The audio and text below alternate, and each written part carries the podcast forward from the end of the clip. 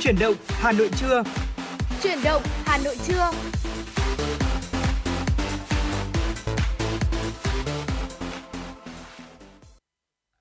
Mình chào quý vị thính giả, thời gian trôi qua thật là nhanh, Quang Minh và Bảo Trâm đã quay trở lại để đồng hành cùng quý vị thính giả trong chuyển động Hà Nội trưa ngày hôm nay, được phát sóng trực tiếp trên sóng FM 96 MHz của Đài Phát thanh và Truyền hình Hà Nội từ 10 giờ đến 12 giờ. Quý vị thính giả đừng quên tương tác với chúng tôi qua số điện thoại 024 3773 6688 và fanpage FM 96 Thời sự Hà Nội quý vị nhé. Vâng quý vị thân mến và trong buổi trưa ngày hôm nay thì Bảo Trâm Quang Minh sẽ là người đồng hành cùng quý vị và À, như thường lệ thì chúng tôi vẫn sẽ mang đến cho quý vị thật nhiều những tin tức hấp dẫn. Bên cạnh đó là uh, nhiều chuyên mục với những cái nội dung khác nhau ừ. và không thể thiếu được là những món quà âm nhạc như Quang Minh cũng vừa giới thiệu rồi quý vị hoàn toàn có thể yêu cầu uh, những cái giai điệu âm nhạc mà quý vị yêu thích. Vì vậy nên là quý vị cũng hãy nhớ là đồng hành và chuyển động cùng Bảo Trâm và Quang Minh. Dạ vâng ạ, và trong buổi trưa ngày hôm nay thì Quang Minh sẽ được điểm qua một chút những chuyên mục, những chủ đề mà chúng tôi sẽ gửi đến quý vị thính giả. Trong tiểu mục Cà phê trưa, chúng ta sẽ cùng nhau nói về uh, cai nghiện kỹ thuật số và trong tiểu mục Khám phá Hà Nội, chúng ta cùng nhau khám phá về con phố Ngô Quyền cũng như là những dấu ấn của con phố này. Và phần sau của chương trình, chúng tôi cũng đã chuẩn bị một tọa đàm để có thể gửi đến quý vị thính giả. Tuy nhiên thì trước tiên chúng ta hãy cùng đến với không gian âm nhạc của FM96, ca khúc Hà Nội 12 mùa hoa qua tiếng hát của Dương Hoàng Yến. Ca khúc này xin được gửi đến vị thính giả có tên là Tuấn Anh. Xin mời quý vị thính giả chúng ta cùng lắng nghe.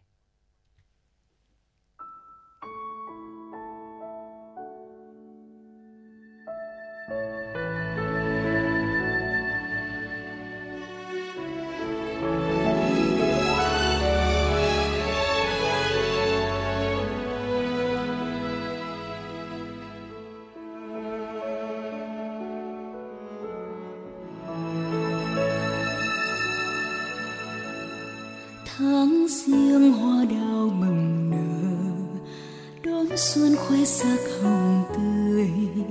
Tháng hai hoa ban ngập tràn, tím biếc những gương mặt phố tháng ba bất chợt một ngày trắng tinh hoa xưa về đây. Tháng tư loa kèn mộng manh, nhưng góc phố con đường hoa tháng năm cháy giữa phương đỏ hồ tây ngát hương mùa sen tháng sáu ngược chân lối đi hồ sâu tháng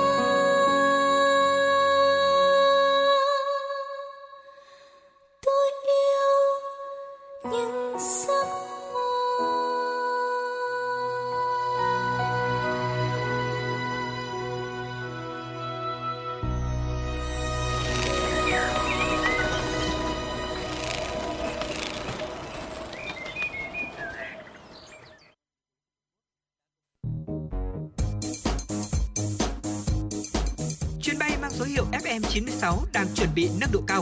Quý khách hãy thắt dây an toàn, sẵn sàng trải nghiệm những cung bậc cảm xúc cùng FN96.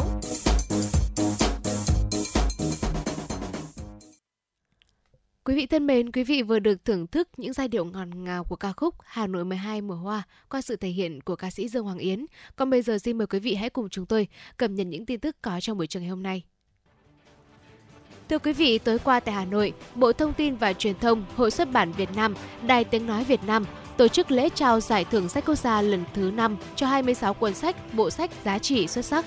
Dự lễ trao giải có Bí thư Trung ương Đảng, Trưởng ban Tuyên giáo Trung ương Nguyễn Trọng Nghĩa và các đồng chí Ủy viên Trung ương Đảng, Phó Thủ tướng Chính phủ Vũ Đức Đam, Bộ trưởng Bộ Thông tin và Truyền thông, Phó trưởng ban Tuyên giáo Trung ương Nguyễn Mạnh Hùng, Tổng Giám đốc Đài Tiếng Nói Việt Nam Đỗ Tiến Sĩ. Đây là giải thưởng của nhà nước được tổ chức hàng năm do Bộ Thông tin và Truyền thông, Hội xuất bản Việt Nam của nhà nước được tổ chức hàng năm do Bộ Thông tin và Truyền thông, Hội xuất bản Việt Nam thực hiện. Giải thưởng được trao cho những cuốn sách, bộ sách có giá trị nổi bật về nội dung tư tưởng, tri thức, thẩm định nhằm tôn vinh tác giả, dịch giả, các nhà khoa học và những người làm nội dung, tư tưởng, tri thức, thẩm mỹ nhằm tôn vinh tác giả, dịch giả, các nhà khoa học và những người làm công tác xuất bản, góp phần phát hiện lưu giữ quảng bá những giá trị có giá trị đến với đông đảo bạn học, thúc đẩy sự phát triển xuất bản. Phát biểu tại lễ trao giải, Ủy viên Trung ương Đảng, Phó Thủ tướng Chính phủ Vũ Đức Đam bày tỏ sự trân trọng các thế hệ tác giả dịch giả, nhà xuất bản, tổ chức thực hiện và gián tiếp đã làm nên những cuốn sách giá trị, góp phần bồi đắp tâm hồn người Việt Nam trong 70 năm vừa qua.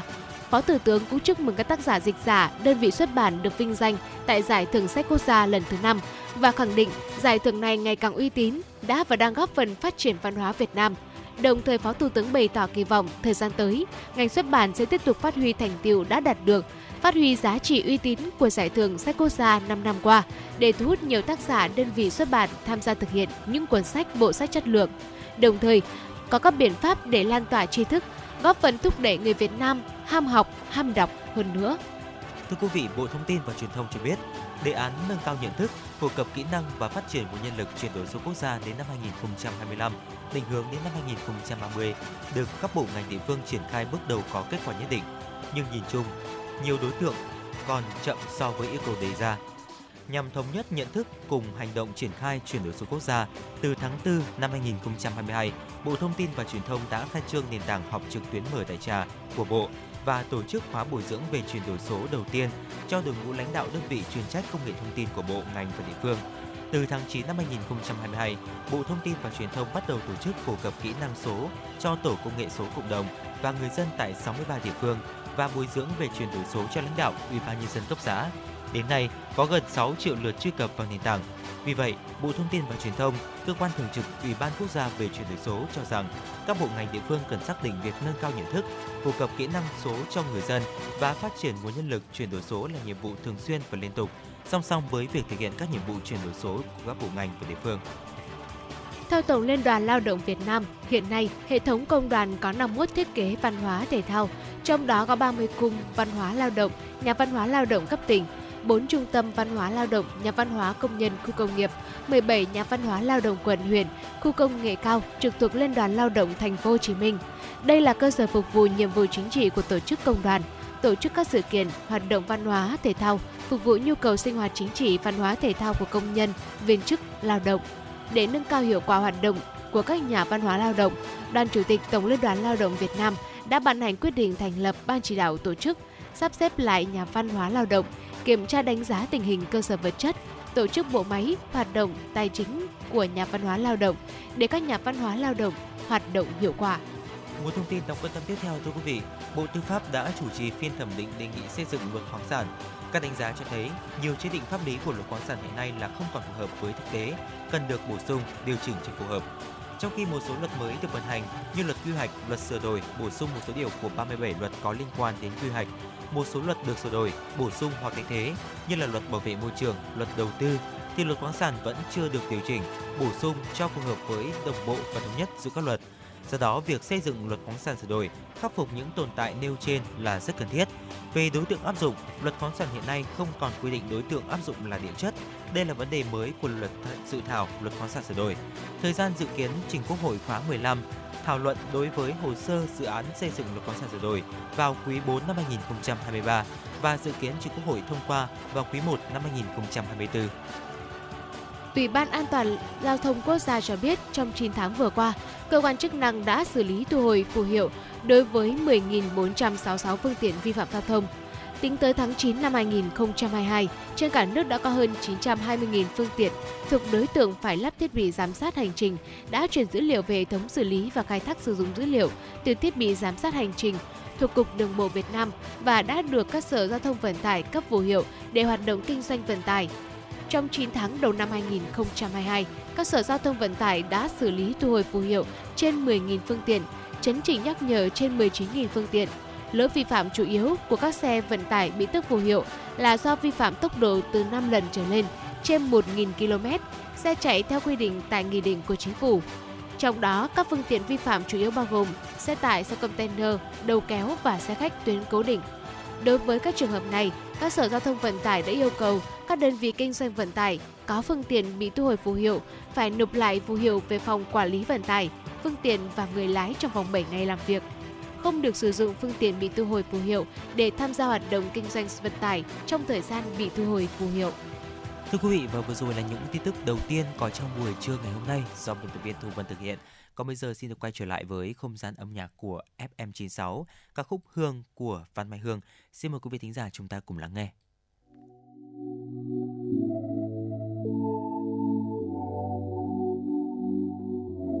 You should me at the first time Mắt anh cười Khóe môi cười Cách anh cười Và em tan đi trong phút giây Chót say người Muốn bên người Dành đôi người. Okay. Let's do something for this boy Lại thật gần anh em khẽ nói. Nào mình cùng cheers tonight thôi Let me take you with my secret. Let's play some game with me boy. Màu hồng màu xanh người hãy nói. Rằng chỉ cần em tonight thôi. Oh my god. Mùi hương em nồng say. Một chút martini Hòa cùng một chút Armani You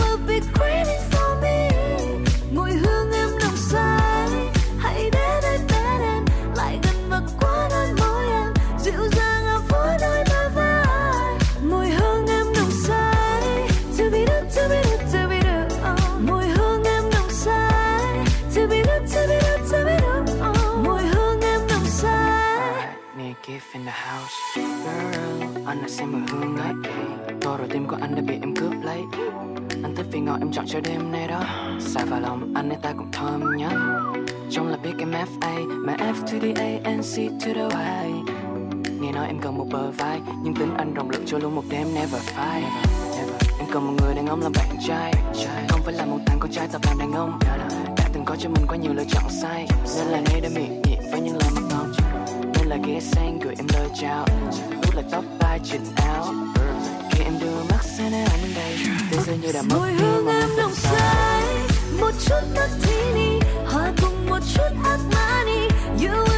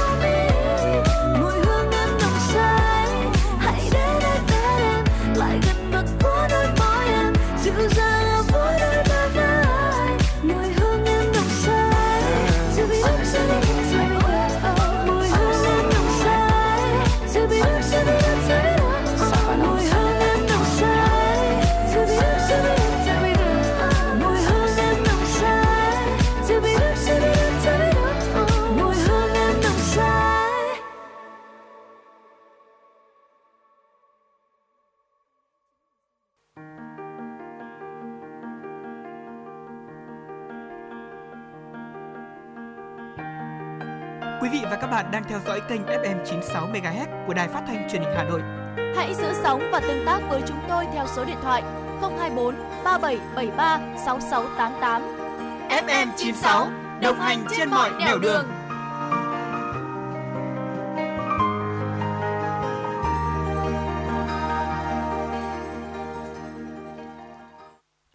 Quý thính giả đã quay trở lại với chuyển động Hà Nội trưa và ngay bây giờ là tiểu mục cà phê trưa của chúng tôi. À, thưa quý vị, có lẽ là công nghệ thì đã cải tiến cũng như là cải thiện cuộc sống của chúng ta theo rất là nhiều cách. Tuy nhiên thì giống như bất kỳ điều gì trong cuộc sống, nếu quá nhiều thì đôi khi thì sẽ dẫn đến những cái tác hại đến cho sức khỏe cũng như là cuộc sống của chúng ta. Vậy thì quý vị thính giả đã bao giờ nghĩ đến cái việc là chúng ta thử cai nghiện kỹ thuật số để có thể giúp tâm trí và cơ thể của mình được nghỉ ngơi chưa ạ? Đối với một số người thì việc uh, phương pháp giải độc kỹ thuật số thì có thể mang lại lợi ích cho sức khỏe của chúng ta, cho cơ thể của chúng ta, giống như việc là chúng ta ăn rau hàng ngày hay là thực hiện những cái chế độ ăn detox vậy. Vậy thì ngày hôm nay thì Quang Minh Bảo Trâm sẽ mang đến cho quý vị thính giả một chủ đề đó chính là chúng ta cùng nhau uh, tìm câu trả lời cho câu hỏi rằng là chúng ta có cần cai nghiện kỹ thuật số hay là không. Và trước khi đến với ờ, nội dung cà phê trưa thì tôi xin dành câu hỏi là uh, này để dành cho Quang Minh đó là Quang Minh nghĩ rằng là mình có cần cai nghiện kỹ thuật số không ạ? Uhm, tôi nghĩ là tôi cũng cần phải hạn chế một chút đấy ạ. Uh, nghiện thì cũng chưa đến cái mức là nghiện lắm. Dạ Tuy vâng. nhiên thì uh, mỗi lần mà tôi xem cái phần báo cáo của iPhone thì họ sẽ gửi về cho mình một cái báo cáo hàng tuần rằng là tuần vừa qua thì mỗi ngày trung bình tôi sử dụng bao nhiêu tiếng thì cái con số đó thì nó cũng làm mình nghĩ rằng là mình đã sử dụng thiết bị di động khá là nhiều mặc dù là công việc của chúng ta thì như bảo trâm biết động để có thể cập nhật tin tức này hay là làm việc. À, tuy nhiên thì cái con số đó thì cũng sử dụng khá là nhiều vào công việc như là mạng xã hội hay là uh, những cái ứng dụng xem phim chẳng hạn. Ví dụ như vậy thì tôi cũng nghĩ rằng là tôi cần phải hạn chế một chút để có thể là giúp uh, đầu tiên là đôi mắt của mình tiếp theo nữa là toàn bộ cơ thể của mình có thể được nghỉ ngơi. Dạ vâng, tôi hoàn toàn đồng ý với anh Quang Minh đó là chúng ta có thể cai nghiện nhưng mà rất là khó để mình từ bỏ công nghệ ra khỏi cuộc sống của mình bây giờ. Ờ, công nghệ bây giờ giúp chúng ta làm việc này, rồi giải trí, liên lạc với người thân và thưa quý vị kể từ khi đại dịch bắt đầu thì càng nhiều người như chúng ta sẽ dựa vào mạng xã hội nhiều hơn để mình có thể giữ kết nối.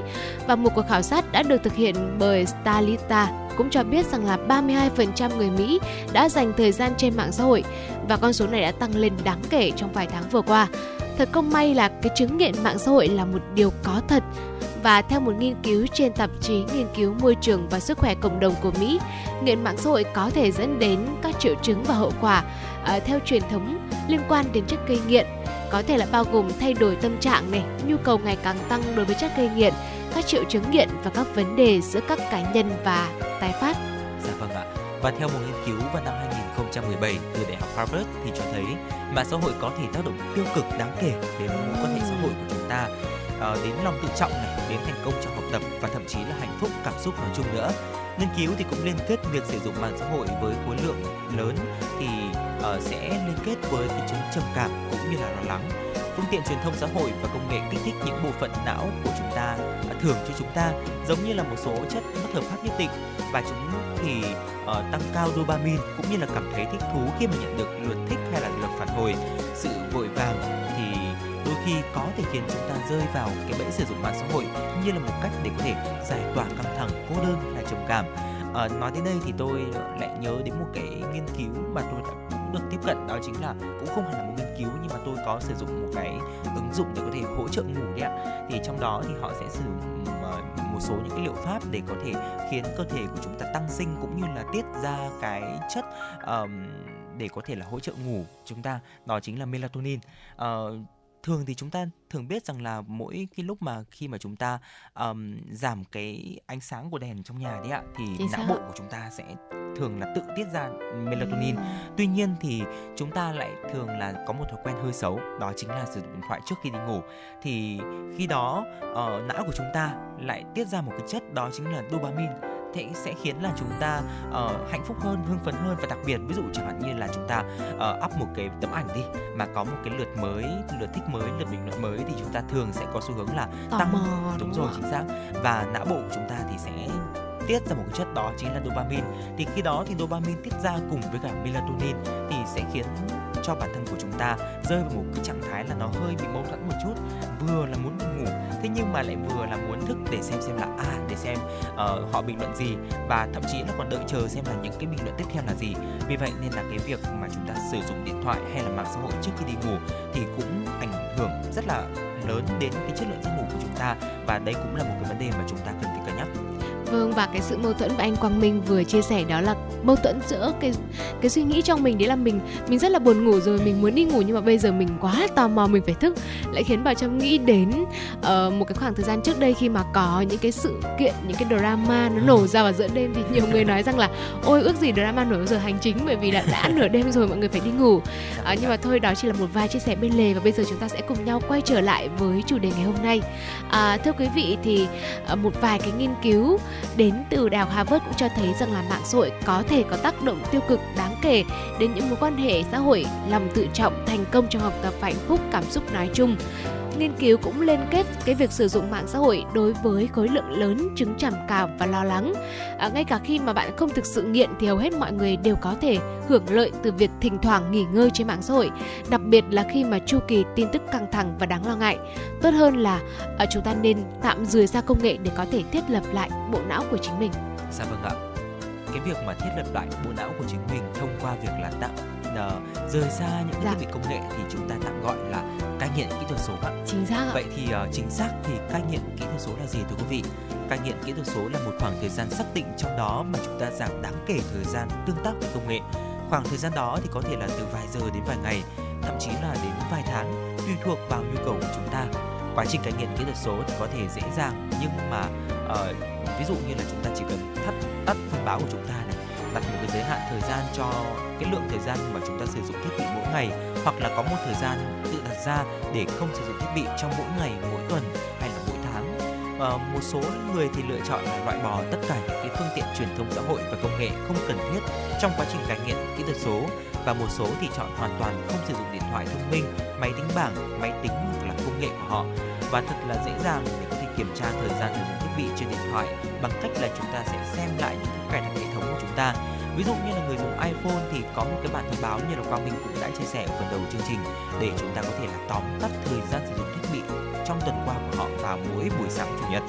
Và trong menu cài đặt thông báo cho biết là lượng thời gian trung bình mỗi ngày mà người dùng có thể là sử dụng điện thoại của chúng ta. Và việc mà sử dụng tăng hay là giảm hay là không, từ đó mà chúng ta sẽ có một cái nhìn nhận đúng đắn hơn để có thể tiết chế lại cũng như là điều chỉnh cái thời gian sử dụng thiết bị di động của chúng ta. Dạ vâng, cá nhân Bảo Trâm thì cũng uh, sử dụng phần mềm này qua Minh ạ. Và mình khi mà mình nhận được cái thông báo đầu tiên ấy, mình rất là bàng hoàng mình bởi vì mình không bao giờ mình nghĩ rằng là tại sao mình sử dụng nhiều đến như vậy. Dạ vâng. Tuy nhiên những tuần tiếp theo khi mà tôi cũng đã phần nào đó tiết chế lại rồi thì cũng được thông báo là tuần này bạn đã giảm được 11% so với tuần trước này. Ừ. Những cái con số nhỏ nhỏ thế thôi nhưng mà cũng đã khiến mình cảm thấy khá vui. Và bởi vì là tôi cũng đã là người uh, nhận được một con số khá là lớn và tôi cũng đã uh, tạm từ bỏ một vài thói quen của mình để có thể hạn chế sử dụng điện thoại. Nên tôi biết rằng là cái cảm giác đó nó rất là khó chịu và cũng rất là khó để mà mình điều chỉnh mọi việc. Tức là mình vẫn muốn sử dụng điện thoại nhưng mà trong một cái thời gian hạn chế một cái thời gian nó ít đi uh, rất là khó khăn. Vậy thì làm sao để mình bắt đầu uh, mình gọi là mình uh, thiết lập lại mình cai nghiện cái thói sử dụng điện thoại của mình ờ, bằng những cái hành động cụ thể đây thưa quý vị. Ờ, đầu tiên đó chính là chỉ kiểm tra điện thoại và mạng xã hội mỗi ngày một lần. Khó đấy, tôi nghĩ điều một bước đầu tiên bắt đầu cũng đã khá khó rồi. Và bước thứ hai đó là để điện thoại ở phòng khác vào ban đêm trước khi đi ngủ. Đây đây là cái thông tin mà giống y như là anh quang minh đã chia sẻ đúng không ạ? Và một cái ờ, một cái thứ ba nữa đó là mình hãy xóa một vài những ứng dụng mạng xã hội khỏi điện thoại của bạn nếu như mà nó thực sự không cần thiết. Dạ vâng ạ, bên cạnh đó thì chúng ta sẽ có thể là chọn không nhận thông báo trên mạng xã hội này hay là chặn những trang mạng xã hội bằng công cụ lọc web, à, xóa hồ sơ mạng xã hội của chúng ta vĩnh viễn hoặc là trong một khoảng thời gian nhất định để xem xem là chúng ta có thể là uh, trả lời cho câu hỏi là thực sự thích nó không hay là chúng ta thích nó đến mức nào. Và bên cạnh đó thì chúng ta nếu có thể muốn có một kế hoạch về cách mà chúng ta sẽ lấp đầy khoảng trống trong vài ngày đầu tiên thì một số người có thể là có những triệu chứng cai nghiện. À, chẳng hạn như là thèm muốn lên mạng xã hội hoặc là sợ rằng chúng ta sẽ bỏ lỡ một cái điều gì đó quan trọng hoặc là giải trí. Đây có thể tạm gọi là một cái hội chứng sợ bị bỏ lỡ đúng không ạ? Dạ. ờ, vì vậy nên là chúng ta cũng sẽ phải có một cái kế hoạch cụ thể là nếu mà chúng ta không sử dụng mạng xã hội không sử dụng thiết bị di định thiết bị di động thì trong cái khoảng thời gian bình thường mà chúng ta sẽ sử dụng đó thì chúng ta sẽ phải làm gì thì sẽ phải có một cái kế hoạch để tránh rơi vào cái tình trạng là bản thân sẽ không có việc gì để làm chán nản. Và từ đó thì tay lại mon men vào cái thiết bị của chúng ta thì uh, kế hoạch của chúng ta đã không thành công bao giờ Dạ vâng và tôi cảm thấy rất là ờ, lo sợ với một cái phần mềm nữa một cái ứng dụng đó chính là Messenger ở trên Facebook. Bởi vì là đôi khi mình không vào mạng xã hội mình mình xem đâu nhưng mà các bạn bè của mình lại gửi cho mình và là ôi rồi ôi đang có vụ này rất là hot rất là hay đây. Đó như thế thì vô hình dung mình lại đụng chạm vào điện thoại để mình xem mình để tò mò mình muốn biết xem đó là sự kiện gì. Vậy nên là tôi nghĩ rằng là ờ, có lẽ là mình đôi khi mình cũng nên tắt tắt thông báo điện tắt thông báo ở cả trang cá nhân Facebook của mình đã thông báo ở cả phần mail nữa và nếu như mà ai thực sự cần thiết thì có thể là liên hệ với mình thông qua số điện thoại này hoặc là Gmail đúng không ạ? Là những cái công cụ làm việc thuận tiện hơn. À, mặc dù là mạng xã hội cũng thuận tiện đấy nhưng mà tuy nhiên thì tôi thấy rằng là nó cũng khiến chúng ta sử dụng điện thoại khá là nhiều trong ngày. Dạ vâng ạ. Vậy thì ngay bây giờ chúng ta hãy cùng nhau là uh, tìm hiểu xem cái lợi ích của việc chúng ta cai nghiện thiết bị di động cũng như là cai nghiện những cái mạng xã hội là gì để Dạ. chúng ta có thể là có động lực hơn Dạ để có ạ. thể thực hiện điều này thưa quý vị. Đầu tiên ạ, một bài báo trên tạp chí tâm lý xã hội ứng dụng của Mỹ thì cho thấy mọi người dành nhiều thời gian trên mạng xã hội hơn là họ nghĩ, khiến họ tham gia vào nhiều công việc và sao nhãng khỏi công việc hoặc là sở thích của mình. Ờ, cái lợi ích đầu tiên đó chính là cải thiện giấc ngủ của chúng ta vào một nghiên cứu vào năm 2014 về những người trưởng thành từ 19 đến 32 tuổi cho thấy là trung bình họ kiểm tra tài khoản mạng xã hội của mình hơn 1 giờ mỗi ngày. Và trong số đó thì 57% cho biết họ bị rối loạn giấc ngủ. Và cái điều này thì cũng có thể lý giải ờ, qua cái phần mà tôi đã chia sẻ vừa rồi về cái ờ, dopamine và melatonin thưa quý vị. và một điều nữa đó là uh, khi mà mình cai nghiện mạng xã hội nó sẽ giúp mình cải thiện những mối quan hệ cá nhân ít thời gian hơn để lướt mạng xã hội thì có thể là có nghĩa là chúng ta có nhiều thời gian tương tác với bạn bè người thân trong gia đình những cái người thân yêu xung quanh chúng ta ngoài ra thì cái bẫy của những con mồi khi mà giờ cuộc chiến trên mạng xã hội ờ, đã giảm đáng kể và điều này cũng giúp giảm căng thẳng đi Ừ, bên cạnh đó thì có một số liệu đáng quan tâm đó chính là ờ, 57% những người trong độ tuổi từ 19 đến 32 thì thường xuyên sử dụng mạng xã hội thì cho biết là họ bị rối loạn giấc ngủ và đây cũng là một nghiên cứu vào năm 2014. Bên cạnh đó thì việc chúng ta uh, giảm thiểu cái thời gian sử dụng thiết bị di động thì cũng có thể là giảm căng thẳng đấy ạ. Phương tiện truyền thông xã hội thì có xu hướng nuôi dưỡng nỗi sợ bị bỏ lỡ của chúng ta và có thể là tạo thêm áp lực uh, để có thể là được kết nối, dí dỏm hoặc là phản hồi. Việc duy trì một mạng xã hội rộng lớn thì có thể gây thêm căng thẳng hàng ngày và liên tục bị tấn công bởi những thông tin, ý kiến và sự so sánh có hại cho sức khỏe tinh thần của chúng ta. Vâng thưa quý vị và uh, khi mà chúng ta mà canh cai nghiện được mạng xã hội rồi thì mình có thể là mình sẽ uh, gọi là mình trở nên kết nối tốt hơn. Bởi vì mạng xã hội có thể khiến chúng ta tin rằng là chúng ta thực sự được kết nối với bạn bè gia đình. Nhưng mà thực ra thì đó chỉ là những cái ảo tưởng thôi những cái suy nghĩ thôi. Ờ, chúng ta sẽ chỉ có thể gắn kết với gia đình của mình tốt hơn ờ, thông qua cái việc trao đổi trực tiếp với mọi người. Và nếu như mà quý vị chúng ta thử xóa một ờ, cái chiếc tính năng nào đó thì mình cũng sẽ làm mở ra cho mình nhiều cơ hội gặp gỡ với bạn bè hơn nhiều cuộc trò chuyện chân thực hơn. Ví dụ như là bảo trâm hoặc là quang minh đi có một cuộc uh, một cái vấn đề cần trò chuyện bạn bè đi thay vì mình gọi là mình gọi điện qua messenger hay là mình nhắn tin thật là nhanh thì bây giờ mình có một cuộc hẹn vào quán cà phê đúng không ạ? Hai người bạn uh, gọi là cũng lâu lâu ngày không gặp thì rõ ràng chúng ta có rất là nhiều câu chuyện để chia sẻ rồi. Dạ vâng ạ, bên cạnh đó mà con mình thấy là có một cái lợi ích rất là tốt mà mang lại ta đó chính là tìm kiếm lại những cái sở thích mới hoặc là cũ. Hãy nhớ rằng là chúng ta đã từng thích đọc sách, từng thích đi bộ đường dài hoặc là chế biến gỗ như thế nào. Bằng cách là chúng ta nghỉ ngơi trực tuyến thì chúng ta có thể là khám phá lại hoặc là tham gia vào những sở thích hoặc những hoạt động thú vị như vậy mà chúng ta thường là không có thời gian. Và cái điều này thì ờ, rất là thú vị khi mà có một ngày ờ, quang minh thức dậy bảo chồng bạn. Ờ, ngày hôm đó thì nhà quang minh là mất điện, nên là không có wifi mà lại trùng vào cái ngày mà tôi lại quên không đóng tiền điện thoại nên là cũng không có mạng không có mạng để vào điện thoại. Nên là ngày hôm đó thì thay vì cái việc là mở mắt dậy là tôi đã cầm ngay một cái điện thoại thì ngày hôm đó tôi lại bỏ ra. Và tôi nhận ra là à buổi sáng chỉ cần là đứng ra ngoài ban công thôi dưới cây này nhìn ra ngoài thành phố này hay là nghe một bản nhạc đó thì cũng là một cái điều rất là nhẹ nhàng rồi. Và tôi cứ nghĩ rằng là khi mà tôi đóng lại tiền điện thoại đi ạ uh, vào buổi trưa thì sẽ có rất là nhiều cuộc gọi nhỡ hay là tin nhắn nhưng mà thực ra là không phải vậy. À, có lẽ là chúng ta cứ hay uh, nghĩ rằng là sẽ có rất là nhiều công việc hay là có rất là nhiều những cái thông tin mà chúng ta bị bỏ lỡ trong cái thời gian mà chúng ta không sử dụng mạng xã hội. Nhưng mà trên thực tế thì những cái cảm quan ở ngoài xã hội cũng là những cái điều mà chúng ta rất là trân trọng ờ, để chúng ta có thể là tìm về những cái sở thích này hay là có cái sự kết nối tốt hơn như là bảo trâm vừa chia sẻ dạ vâng và uh, một cái vấn đề nữa mà tôi thấy rằng là thời gian gần đây có khá nhiều người nhắc đến đó là vấn đề áp lực đồng trang lứa.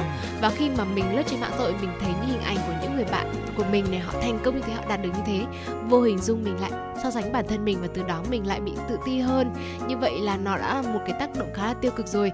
Thí dụ như những ngày gần đây khi mà bảo cho mà lướt mạng xã hội mà thấy rằng là ở hoa hậu hòa bình việt nam ờ, bạn thiên ân, bạn ấy sinh năm 2000 cũng bằng tuổi mình, ôi, bạn ấy đã đạt được một cái vị trí cao như thế rồi. Mình bây giờ gọi là mình vẫn uh, một vài cái dự định mà mãi vẫn chưa thực hiện được thì đôi khi mình cũng cảm thấy gọi là uh, sốt ruột rồi mình cũng cảm thấy là bản thân mình tự đi tự ti rất là nhiều. Uh, và đó vô hình dung thì mạng xã hội lại mang đến cho chúng ta một cái cảm xúc khá là tiêu cực một cái sự căng thẳng đúng không ạ? Dạ vâng ạ. Và tuy nhiên thì bảo trâm có để ý không ạ? Đó chính là chính bạn thiên ân thì bạn cũng đã từng chia sẻ. Đó à. chính là chính bản thân bạn là một cái hình mẫu của bảo trâm chẳng hạn. Thế nhưng mà chính bản thân bạn thì cũng đã từng uh, cảm thấy là bị áp lực đồng trang lứa khi mà ừ. nhìn những cô gái khác có thể thấy rằng là không có một cái quy chuẩn nào dành cho tất cả chúng ta. Mỗi người thì sẽ có một cuộc sống riêng mỗi người sẽ có một cái thế mạnh riêng đúng không ạ? À, bảo trâm ở đây để có thể đồng hành cùng quang minh à, chia sẻ với quý vị thính giả những thông tin và đồng hành cùng quý vị thính giả trong chuyển động hà nội thì đó cũng là một cái uh, khả năng của bảo trâm cũng như là rất là trân trọng điều đó. À, còn cô gái Tiết Ân thì ngày hôm nay cũng sẽ sang uh, Indonesia đúng không ạ? Để có thể là đại diện cho Việt Nam chinh chiến ở đấu trường nhan sắc uh, Hoa hậu Hòa bình quốc tế năm 2022 thì đó cũng là một niềm vinh dự cũng như là niềm tự hào của Thiên Ân. Có thể thấy rằng là tất cả chúng ta thì cũng sẽ có những cái thế mạnh riêng và ờ, chỉ cần hạn chế đi một chút thôi ờ, cái thời gian sử dụng mạng xã hội thì chúng ta sẽ có cái thời gian để có thể nhìn nhận lại bản thân mình cũng như là tìm đâu là cái thế mạnh của mình. Vâng, quý vị thấy không ạ? Vừa rồi là cuộc trò chuyện của bạn Trâm và Quang Minh và bạn Trâm tin chắc rằng là với những cuộc trò chuyện tương tự như thế này của quý vị với những người bạn bè xung quanh của mình đã giúp mình giảm đi áp lực rất là nhiều rồi cũng khiến mình ở một chút nào đó mình cảm thấy tự tin hơn đúng không ạ? Rất là cảm ơn Quang Minh người chia sẻ vừa rồi. Dạ vâng ạ. Còn bây giờ thì ờ, có lẽ là chúng ta sẽ ờ, mời quý vị thính giả chúng ta hãy bỏ điện thoại ra một chút đi. Dạ. Sau đó thì chúng ta hãy cùng hít thở sâu và thưởng thức giai điệu của khúc Thở qua tiếng hát của Yuki San và bên nhạc Đà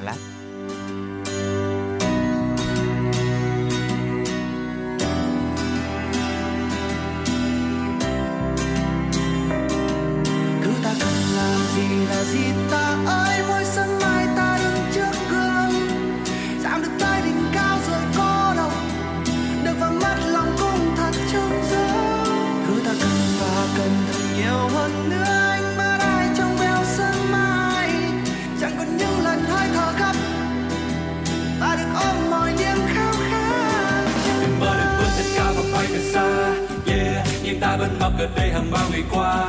Yeah, lạc lối trong thành phố đầy hối hả.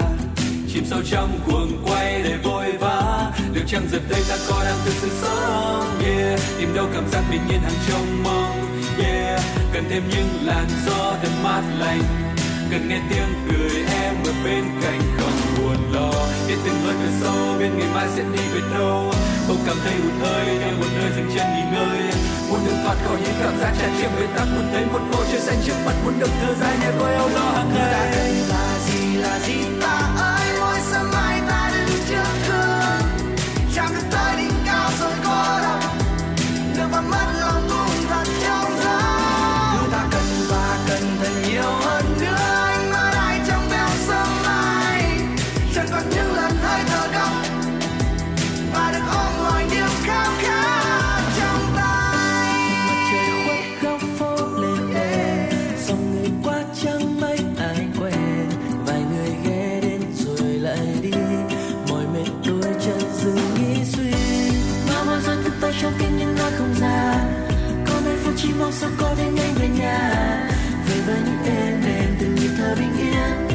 Chẳng phải bước trên hơn thua ngoài kia.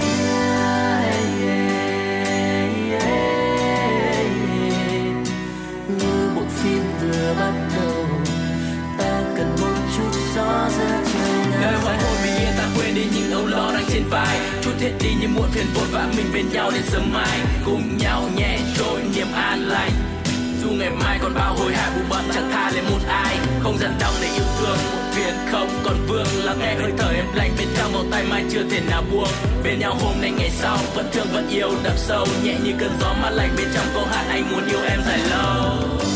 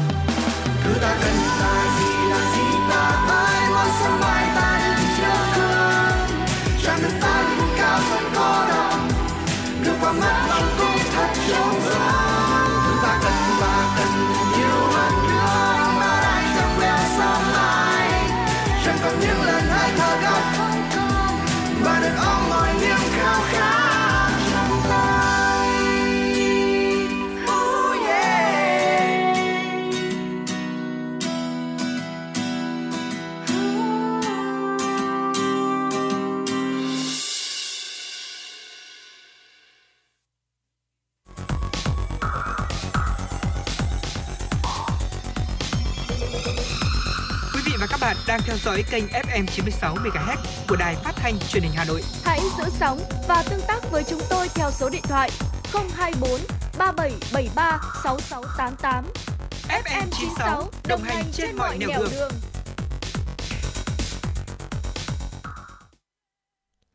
Quý vị thân mến và vừa rồi là ca khúc thở qua sự thể hiện của Yuki San và Đà Lạt. Còn bây giờ xin mời quý vị hãy cùng quay trở lại với những thông tin. Thưa quý vị, và thông tư số 55 2022 TT-BTC của Bộ Tài chính có hiệu lực từ ngày 8 tháng 10 năm 2022, sửa đổi bổ sung một số điều của thông tư quy định về giá dịch vụ kiểm định an toàn kỹ thuật và bảo vệ môi trường đối với xe cơ giới, thiết bị và xe máy chuyên dùng đang lưu hành. Đánh giá hiệu chuẩn thiết bị kiểm tra xe cơ giới, Thông tư 5 năm quy định biểu giá dịch vụ đăng kiểm xe ô tô các loại được điều chỉnh tăng 10.000 đồng trên một xe so với hiện nay. Cụ thể là xe ô tô tải có khối lượng hàng chuyên chở cho phép tham gia giao thông trên 20 tấn, xe ô tô đầu kéo có khối lượng kéo theo cho phép tham gia giao thông trên 20 tấn và các loại xe ô tô chuyên dùng. Giá đăng kiểm tăng từ 560.000 đồng trên một xe lên 570.000 đồng trên một xe. Xe chở 4 xe chở người bốn bánh có gắn động cơ và các loại phương tiện vận chuyển tương tự tăng giá đăng kiểm từ 180.000 đồng trên một xe lên 190.000 đồng trên một xe. Giá đăng kiểm đối với máy kéo, xe chở hàng bốn bánh có gắn động cơ, xe chở người bốn bánh có gắn động cơ và các loại phương tiện vận chuyển tương tự. Rơ móc semi rơ tăng từ 180.000 đồng trên một xe lên 190.000 đồng trên một xe. Xe ô tô chở người trên 40 ghế, xe buýt tăng giá đăng kiểm từ 350.000 đồng trên một xe lên 360.000 đồng trên một xe. Xe ô tô chở người từ 10 ghế đến 24 ghế, mức giá đăng kiểm từ ngày 8 tháng 10 sẽ là 290.000 đồng trên một xe, thay cho mức là 280.000 đồng trên một xe hiện nay. Xe ô tô chở người dưới 10 chỗ ngồi, xe ô tô cứu thương, mức giá đăng kiểm sẽ là 250.000 đồng trên một xe, thay cho mức 240.000 đồng trên một xe như hiện nay. Thưa quý vị, theo thông tin từ Ngân hàng Nhà nước, ngành ngân hàng đã đầu tư khoảng 15.000 tỷ đồng trong hoạt động chuyển đổi số. Việt Nam là một trong những nước có tốc độ ứng dụng ngân hàng số cao trong khu vực, với tỷ lệ tăng trưởng khoảng 40% chỉ trong thời gian ngắn. Qua đó giúp giảm chi phí và tăng hiệu quả hoạt động cho ngân hàng. Ngành ngân hàng phấn đấu đến năm 2025 có 50% nghiệp vụ ngân hàng được số hóa, 70% giao dịch khách hàng thực hiện trên số.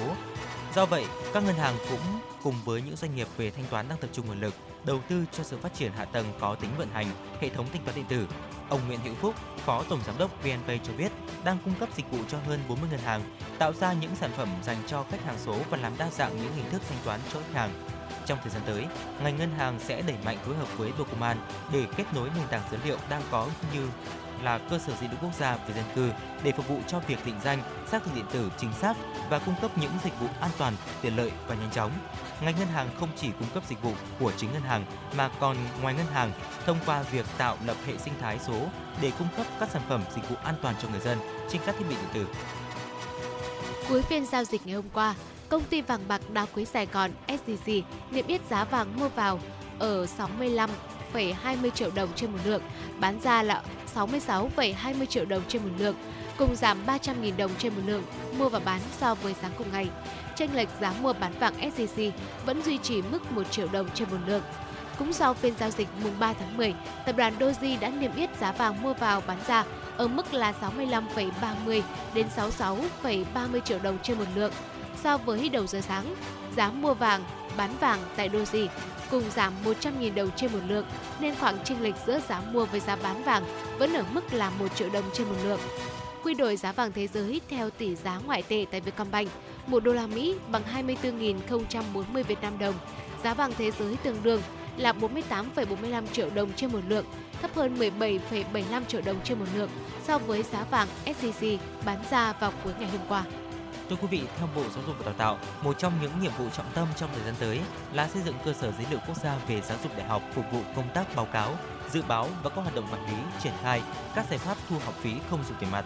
Đồng thời, Bộ cũng khẩn trương xây dựng và triển khai đề án thí điểm mô hình giáo dục đại học số trên cơ sở, triển khai nền tảng dạy học trực tuyến dùng chung, phát triển hệ thống khóa học trực tuyến dùng chung của một số nhóm ngành đào tạo trình độ đại học. Cũng trong năm học 2022-2023, Bộ Giáo dục và Đào tạo sẽ tăng cường phát triển các hoạt động khoa học công nghệ và đổi mới sáng tạo, đẩy mạnh hoạt động nghiên cứu khoa học của sinh viên, ban hành cơ chế, giải pháp phù hợp nhằm thu hút các nguồn lực hỗ trợ cho việc phát triển khoa học và đổi mới sáng tạo trong các cơ sở đào tạo trên cả nước. Theo tin từ Bộ Giao thông Vận tải, tình hình giải phóng mặt bằng dự án cao tốc Bắc Nam phía Đông giai đoạn 2 2021-2025 đang triển khai đúng tiến độ. Đến thời điểm này, các địa phương đã hoàn thành công tác trích đo tại thực địa, kiểm đếm và kiểm kê tài sản trên đất đạt trên 80%.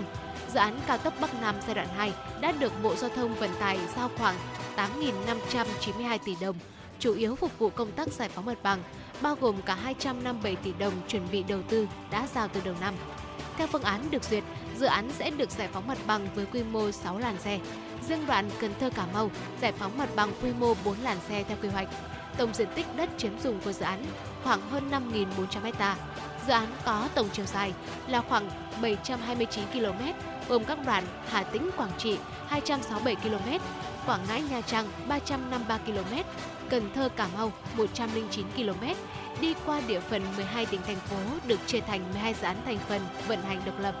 Theo kế hoạch, dự án sẽ được khởi công trước ngày 31 tháng 12 năm 2022. Thưa quý vị và vừa rồi là những tin tức đáng quan tâm trong buổi trưa ngày hôm nay. Còn bây giờ xin được quay trở lại với không gian âm nhạc của FM96, ca khúc Bản tình ca ngày nắng qua tiếng hát của nữ ca sĩ Dương Hoàng Yến và Vũ Hạ Anh.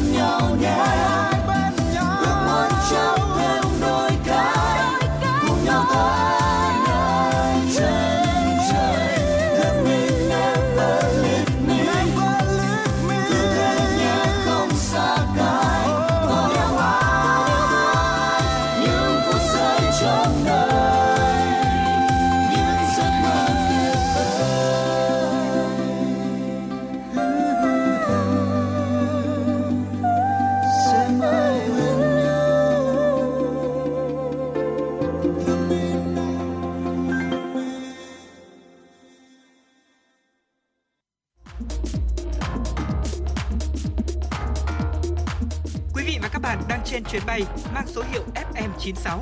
Hãy thư giãn, chúng tôi sẽ cùng bạn trên mọi cung đường. Hãy giữ sóng và tương tác với chúng tôi theo số điện thoại 024 3773 6688.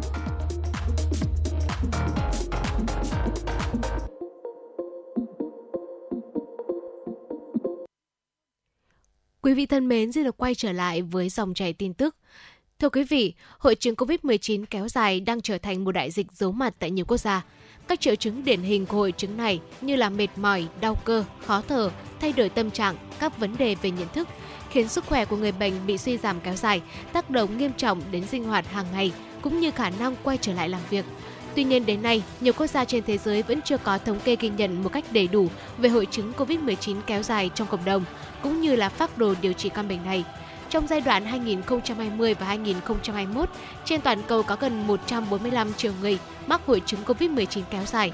Phụ nữ có nguy cơ mắc hội chứng COVID-19 kéo dài gấp đôi so với nam giới. WHO đang kêu gọi các chính phủ và cơ quan y tế trên toàn thế giới quan tâm nhiều hơn tới hội chứng này. Tiến sĩ Catherine Smallwood là chuyên gia của Tổ chức Y tế Thế giới WHO cho rằng điều thực sự quan trọng ngay bây giờ là cần phải đẩy nhanh số lượng nghiên cứu, số lượng báo cáo về các trường hợp mắc hội chứng COVID-19 kéo dài.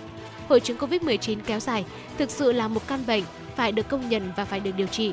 Điều đáng nói là ngay cả những người đã tiêm vaccine ngừa COVID-19 vẫn có nguy cơ mắc hội chứng COVID-19 kéo dài. Thưa quý vị, các dịch bệnh như sốt rét, sốt xuất huyết, tiêu chảy đang tăng cao ở Pakistan sau đợt mưa lũ kỷ lục ở quốc gia Nam Á này. Khu cấp cứu tại bệnh viện chính của thị trấn Sewan, tỉnh Sindhi, thuộc miền Nam Pakistan, hàng trăm người chen chúc trong những phòng bệnh và hành lang, tuyệt vọng tìm cách chữa trị cho người nhà đang mắc những bệnh như là sốt xuất huyết, sốt rét và những bệnh uh, liên quan khác. Và đây là dịch bệnh đang lan nhanh sau trận lũ tồi tệ nhất trong nhiều thập kỷ vừa qua. Hệ thống y tế quá tải cũng khiến cơ sở vật chất y tế không được đảm bảo, trong khi số lượng y bác sĩ không đủ để hỗ trợ các bệnh nhân, khiến những người tuyến đầu dễ rơi vào tình trạng làm việc quá sức. Tổ chức Y tế Thế giới lo ngại về nguy cơ xảy ra thảm họa thứ hai tại Pakistan sau lũ lụt, đặc biệt là tại tỉnh Sindhi. Sở Y tế tỉnh này cho biết đã ghi nhận hơn 17.000 ca mắc sốt xuất huyết, sốt xuất huyết kể từ ngày 1 tháng 7 và chính quyền tỉnh đang tiến hành các biện pháp nhằm ứng phó với rủi ro về sức khỏe. Trong đó thì đã thuê hơn 5.000 chuyên gia y tế để hỗ trợ các quận huyện có nguy cơ về dịch bệnh cao nhất.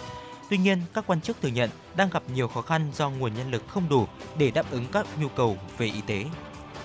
Chinh phục các tòa nhà chọc trời là sở thích và là thử thách lớn với nhiều người đam mê bộ môn thể thao nguy hiểm này. Thế nhưng chinh phục các tòa nhà chọc trời cùng con trai thì là một trải nghiệm vô cùng đặc biệt mà người nhện nước Pháp vừa thực hiện. Ông Alan Robert, một nhà leo núi tự do được mệnh danh được mệnh danh là người nhện nước Pháp, đã cùng với con trai thực hiện thử thách leo lên một trong những tòa nhà chọc trời cao nhất ở Barcelona mà không cần dây bảo hộ. Tòa nhà này có tên là Torres Glauri, cao 114 mét. Hai cha con đã hoàn thành thử thách trong vòng chưa đầy một giờ và điểm đặc biệt là con trai ông Robert không phải là nhà leo núi chuyên nghiệp. Ông Alan Robert bắt đầu leo núi một mình vào năm 1977. Kể từ khi đó thì với niềm đam mê của mình, ông đã leo hơn 150 tòa nhà, bao gồm cả Burj Khalifa của Dubai, tòa nhà cao nhất trên thế giới, tháp Eiffel và cầu Cổng Vàng của San Francisco. Thưa quý vị, Indonesia sẽ bồi thường 50 triệu rupiah khoảng 3.200 đô la Mỹ cho gia đình các nạn nhân thiệt mạng trong vụ dẫm đạp tại sân vận động thành phố Malang. Khoản hỗ trợ trên sẽ được giải ngân trong một hoặc hai ngày tới.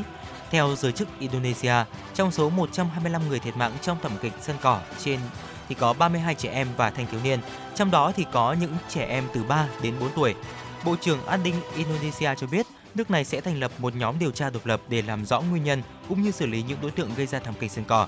Vụ việc vừa qua tại sân vận động thành phố Malang, tỉnh Đông Java của Indonesia được cho là một trong những vụ dẫm đạp tại sân vận động nghiêm trọng nhất trên thế giới. Vụ việc xảy ra sau trận đấu giữa đội bóng Arema và Persebaya Surabaya kết thúc với tỷ số 2-3 nghiêng về đội khách vào ngày 1 tháng 10. Các cổ động viên sau đó đã tràn xuống sân cỏ, buộc cảnh sát phải triển khai lực lượng chống bạo động để giải tán. Theo Reuters, nhiều nạn nhân được đưa đến bệnh viện Karuzehan gần đó đã bị chấn thương, khó thở và thiếu oxy do rất đông người dân tại hiện trường bị ảnh hưởng bởi hơi cay. Vâng quý vị thân mến và thông tin quốc tế vừa rồi cũng đã uh, khép lại khung giờ đầu tiên của chuyển động Hà Nội buổi trưa ngày hôm nay. Và bây giờ thì xin mời quý vị chúng ta hãy cùng quay trở lại với không gian âm nhạc trước khi chúng ta đến với khung giờ tiếp theo.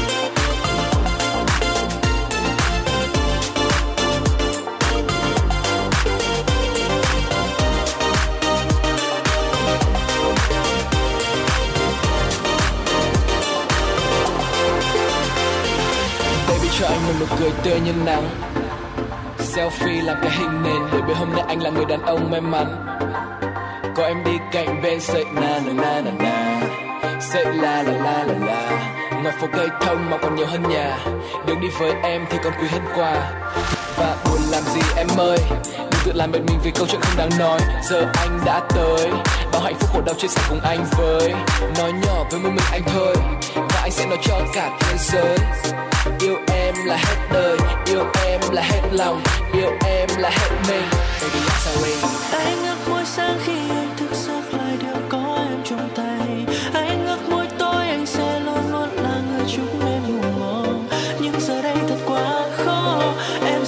em giờ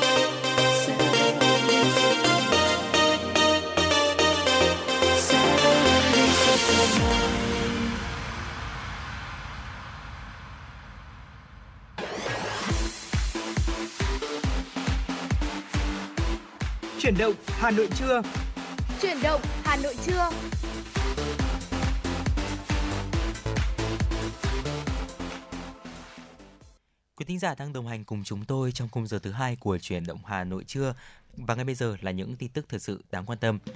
Thưa quý vị, chiều ngày 3 tháng 10 tại phủ Chủ tịch, Chủ tịch nước Nguyễn Xuân Phúc tiếp ông Park No-wan, đại sứ Hàn Quốc tại Việt Nam chào từ biệt kết thúc nhiệm kỳ. Tiếp đại sứ Hàn Quốc tại Việt Nam Park No-wan, Chủ tịch nước Nguyễn Xuân Phúc khẳng định đại sứ đã góp phần thúc đẩy hợp tác kinh tế, quốc phòng, an ninh và nâng cao tin cậy về chính trị. Hiện Hàn Quốc đang là đối tác đầu tư vào Việt Nam lớn nhất với gần 80 tỷ đô la Mỹ. Kim ngạch thương mại song phương năm ngoái đạt 78 tỷ đô la Mỹ và tiếp tục tăng. Còn hợp tác trong lĩnh vực lao động cũng đạt kết quả tích cực. Hiện có tới 48.000 lao động Việt Nam đang làm việc tại Hàn Quốc. Để ghi nhận những đóng góp của đại sứ trong thúc đẩy hợp tác hai nước, Chủ tịch nước cho biết sẽ ủy quyền Bộ trưởng Ngoại giao Bùi thành Sơn trao tặng đại sứ Park No-wan huân chương hữu nghị. Chủ tịch nước Nguyễn Xuân Phúc đề nghị hai nước làm sâu sắc hơn quan hệ đối tác chiến lược trong năm nay, nhân kỷ niệm 30 năm thiết lập quan hệ ngoại giao, thông qua thúc đẩy các chuyến thăm các cấp, đẩy mạnh hợp tác thương mại, đầu tư và giao lưu nhân dân.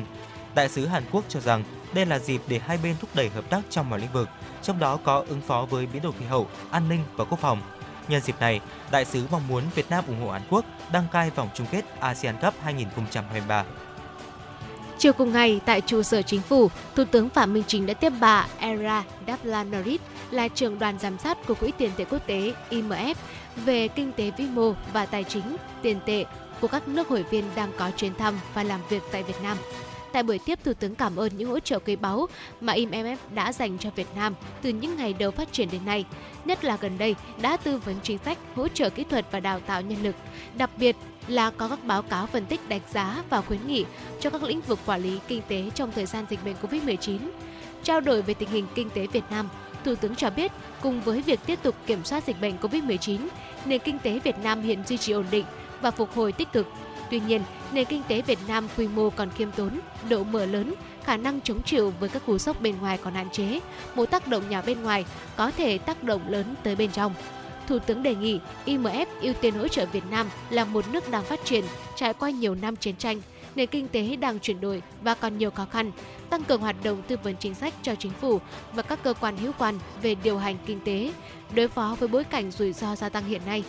Bà Era Daplanorit chúc mừng chính phủ Việt Nam vì những thành quả phát triển kinh tế xã hội trong năm 2022 và các năm trước, trong đó có những thay đổi về mặt cấu trúc kinh tế rất đáng ngưỡng mộ. Bà Era Daplanorit đồng ý với nhận định của Thủ tướng rằng tình hình đang có rất nhiều khó khăn, thách thức, trong đó áp lực lạm phát với Việt Nam đang gia tăng cùng với tốc độ phục hồi của kinh tế trong nước và các rủi ro từ tình hình thế giới.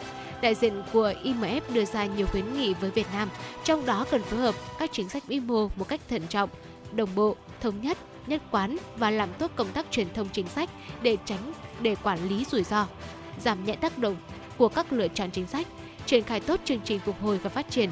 Thủ tướng Phạm Minh Chính ghi nhận những khuyến nghị, nhận định các khuyến nghị của đoàn phù hợp với định hướng điều hành của chính phủ Việt Nam. Chính phủ Việt Nam và cơ quan liên quan sẽ tiếp tục nghiên cứu xem xét, áp dụng trong quá trình chỉ đạo điều hành. Thưa quý vị, năm 2023, Ủy ban Văn hóa Giáo dục được phân công là cơ quan thường trực giúp Ủy ban Thường vụ Quốc hội triển khai thực hiện giám sát chuyên đề về việc thực hiện nghị quyết số 88/2014 và nghị quyết số 51/2017 của Quốc hội về đổi mới chương trình sách giáo khoa giáo dục phổ thông. Thực hiện nhiệm vụ này, Ủy ban Thường vụ Quốc hội đã ban hành nghị quyết về việc thành lập đoàn giám sát chuyên đề trên. Đoàn giám sát hướng tới hai mục đích lớn, đó là đánh giá toàn diện việc triển khai thực hiện đổi mới chương trình sách giáo khoa giáo dục phổ thông trong giai đoạn 2014-2022 bao gồm công tác chỉ đạo và triển khai tổ chức thực hiện của chính phủ, các bộ, cơ quan trung ương, ủy ban nhân dân các tỉnh thành phố, làm rõ kết quả, vướng mắc, bất cập, nguyên nhân, xác định trách nhiệm của các cơ quan tổ chức liên quan, đề xuất những giải pháp, kiến nghị hoàn thiện các văn bản quy phạm pháp luật liên quan đến tiếp tục triển khai thực hiện hiệu quả chủ trương đổi mới chương trình giáo dục phổ thông và sách giáo khoa trong giai đoạn tiếp theo. Các hoạt động của đoàn phải đáp ứng hai yêu cầu bao gồm bám sát đầy đủ các chủ trương của Đảng, chính sách pháp luật của nhà nước có liên quan và chủ động tổ chức hoạt động giám sát theo đúng quy định của pháp luật, đảm bảo chất lượng, hiệu quả, tiết kiệm và đúng tiến độ đã đề ra. Phó Chủ tịch Thường trực Ủy ban Nhân dân thành phố Hà Nội Lê Hồng Sơn vừa ký ban hành văn bản về việc khắc phục tình trạng cán bộ công chức viên chức nghỉ việc thôi việc. Văn bản nêu rõ, thực hiện văn bản của Bộ Nội vụ về việc khắc phục tình trạng cán bộ công chức viên chức nghỉ việc thôi việc, Ủy ban nhân dân thành phố Hà Nội yêu cầu các sở ban ngành, đơn vị sự nghiệp công lập thuộc thành phố, Ủy ban nhân dân các quận huyện thị xã nghiên cứu triển khai thực hiện một số giải pháp để khắc phục tình trạng này, đồng thời nâng cao chất lượng hiệu quả hoạt động của đội ngũ cán bộ, công chức viên chức toàn thành phố. Cụ thể, thành phố đã đưa ra 9 nhóm giải pháp trọng tâm như quan tâm xây dựng đội ngũ cán bộ công chức viên chức, kịp thời nắm bắt tâm tư nguyện vọng, đặc biệt là đội ngũ cán bộ công chức viên chức cấp cơ sở, cải thiện môi trường làm việc theo hướng chuyên nghiệp, hiện đại, cạnh tranh lành mạnh, tạo cơ hội phát triển, gắn kết, gắn bó, ổn định của đội ngũ cán bộ công chức viên chức. Trên cơ sở các quy định của Bộ Quản lý ngành, lĩnh vực về xã hội hóa, định mức kinh tế kỹ thuật, định mức chi phí làm cơ sở ban hành đơn giá, giá dịch vụ sự nghiệp công, sử dụng ngân sách nhà nước, các sở ban ngành chủ động nghiên cứu tham mưu Ủy ban nhân dân thành phố phê duyệt phương án tự chủ của đơn vị sự nghiệp công lập. Một thông tin đáng quan tâm tiếp theo thưa quý vị, cuối giờ chiều ngày hôm qua mùng 3 tháng 10, chia sẻ với báo chí về các bệnh đậu mùa khỉ đầu tiên tại Việt Nam, Cục trưởng Cục Y tế Dự phòng Bộ Y tế Phan Trọng Lân cho biết, các bệnh này có nguồn lây từ nước ngoài và được phát hiện khoanh vùng từ sớm nên khó lây ra cộng đồng. Đến nay, hơn 10 ngày trôi qua, các trường hợp tiếp xúc gần với bệnh nhân tại Việt Nam như người thân trong gia đình bệnh nhân, cán bộ y tế chưa có biểu hiện nghi mắc bệnh đậu mùa khỉ. Để ngăn ngừa bệnh đậu mùa khỉ, điều quan trọng nhất hiện nay là phát hiện ca bệnh, khoanh vùng xử lý không để lây lan. Vì vậy, vào ngày 25 tháng 9, sau khi nhận được thông tin về ca bệnh nghi ngờ mắc bệnh đậu mùa khỉ tại thành phố Hồ Chí Minh, Bộ Y tế đã tổ chức họp khẩn các cơ quan chuyên môn để thảo luận thống nhất những biện pháp đáp ứng chống dịch. Theo đó, Bộ Y tế đã thành lập 6 đoàn kiểm tra công tác phòng chống đậu mùa khỉ tại các địa phương. Để tiếp tục phòng chống dịch bệnh trong thời gian tới, Bộ Y tế đề nghị Ủy ban nhân dân các tỉnh thành phố chủ động xây dựng, hoàn thiện và triển khai kế hoạch đáp ứng với dịch bệnh đậu mùa khỉ tại địa phương. Bộ Y tế cũng đã đề nghị Ủy ban nhân dân các tỉnh thành phố thực hiện nghiêm việc giám sát dịch bệnh tại các cửa khẩu, tại các cơ sở khám chữa bệnh và giám sát dựa vào sự kiện tại cộng đồng để phát hiện sớm, ngăn chặn dịch bệnh kịp thời. Từ đầu năm đến nay, Bệnh viện Nhi Trung ương đã ghi nhận hơn 3.130 ca mắc adenovirus. Riêng 3 tuần vừa qua, số bệnh nhân tăng nhanh với gần 2.900 trẻ, chủ yếu trong độ tuổi từ 1 đến 3 tuổi, trong đó đã có 9 ca tử vong. Đến sáng mùng 3 tháng 10, tại bệnh viện còn khoảng 300 ca mắc virus adeno đang điều trị, trong đó có hơn 40 ca nặng nguy kịch. Dù số ca mắc đang gia tăng, nhưng theo báo cáo của Viện Vệ sinh Dịch tế Trung ương, hiện chưa phát hiện ổ dịch adenovirus trong cộng đồng. Dự kiến trong ngày hôm nay, Bộ Y tế sẽ ban hành hướng dẫn chuẩn đoán và điều trị adenovirus ở trẻ em. Thưa quý vị, và vừa rồi là những tin tức đáng quan tâm do biên tập viên Kim Oanh thực hiện. Còn bây giờ xin được quay trở lại với không gian âm nhạc của FM96, ca khúc My Everything qua tiếng hát của Tiên Tiên. em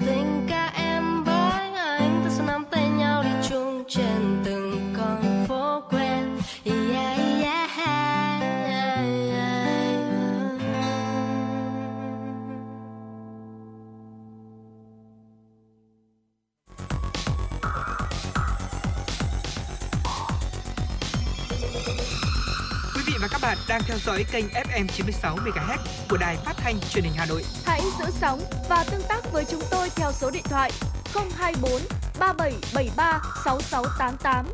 FM 96 đồng hành trên mọi nẻo đường. đường. Quý thính giả đã quay trở lại với chuyển động Hà Nội trưa và ngay bây giờ là những tin tức đáng quan tâm. Thưa quý vị, Bộ Công Thương cho biết vừa ban hành kế hoạch tổ chức hoạt động hưởng ứng Ngày quyền của người tiêu dùng Việt Nam năm 2022 với chủ đề Thông tin minh bạch, tiêu dùng an toàn. Với chủ đề này, Bộ Công Thương kêu gọi động viên khuyến khích sự tham gia của các cơ quan nhà nước, tổ chức xã hội, doanh nghiệp và người tiêu dùng với các hoạt động có liên quan. Thông qua đó từng bước đưa ngày quyền của người tiêu dùng Việt Nam thành động lực và điểm nhấn quan trọng trong đời sống kinh tế xã hội, hỗ trợ hoạt động kinh doanh của các doanh nghiệp sản xuất kinh doanh chân chính, đồng thời đảm bảo các quyền cơ bản của người tiêu dùng, đặc biệt là quyền được tiếp nhận thông tin chính xác, minh bạch liên quan tới sản phẩm, hàng hóa, dịch vụ để người tiêu dùng có các lựa chọn an toàn và phù hợp. Theo Bộ Công Thương, trong 9 tháng năm 2022, mặc dù thị trường hàng hóa trong nước chịu tác động của thị trường thế giới, giá một số mặt hàng, nhất là các mặt hàng nhóm năng lượng, có xu hướng tăng theo giá hàng hóa thế giới. Tuy nhiên, thị trường trong nước nhìn chung đã có sự phục hồi đáng kể sau 2 năm chịu ảnh hưởng của đại dịch Covid-19. Các hoạt động sản xuất, sinh hoạt của người dân dần hồi phục, nhu cầu hàng hóa bắt đầu gia tăng. Nguồn cung hàng hóa cơ bản đáp ứng đủ nhu cầu tiêu dùng, giá hàng hóa không có biến động lớn. Riêng mặt hàng xăng dầu, Bộ Công Thương đã có nhiều nỗ lực trong công tác đảm bảo nguồn cung cũng như phối hợp với Bộ Tài chính để hạn chế mức tăng giá xăng dầu trong nước so với mức tăng của giá trên thế giới. Thưa quý vị, tốc độ tăng trưởng giá trị gia tăng của khu vực nông lâm thủy sản đạt 2,99% so với cùng kỳ năm 2021. Xuất khẩu nông lâm thủy sản ước đạt khoảng 40,8 tỷ đô la Mỹ, tăng 12,5% so với cùng kỳ.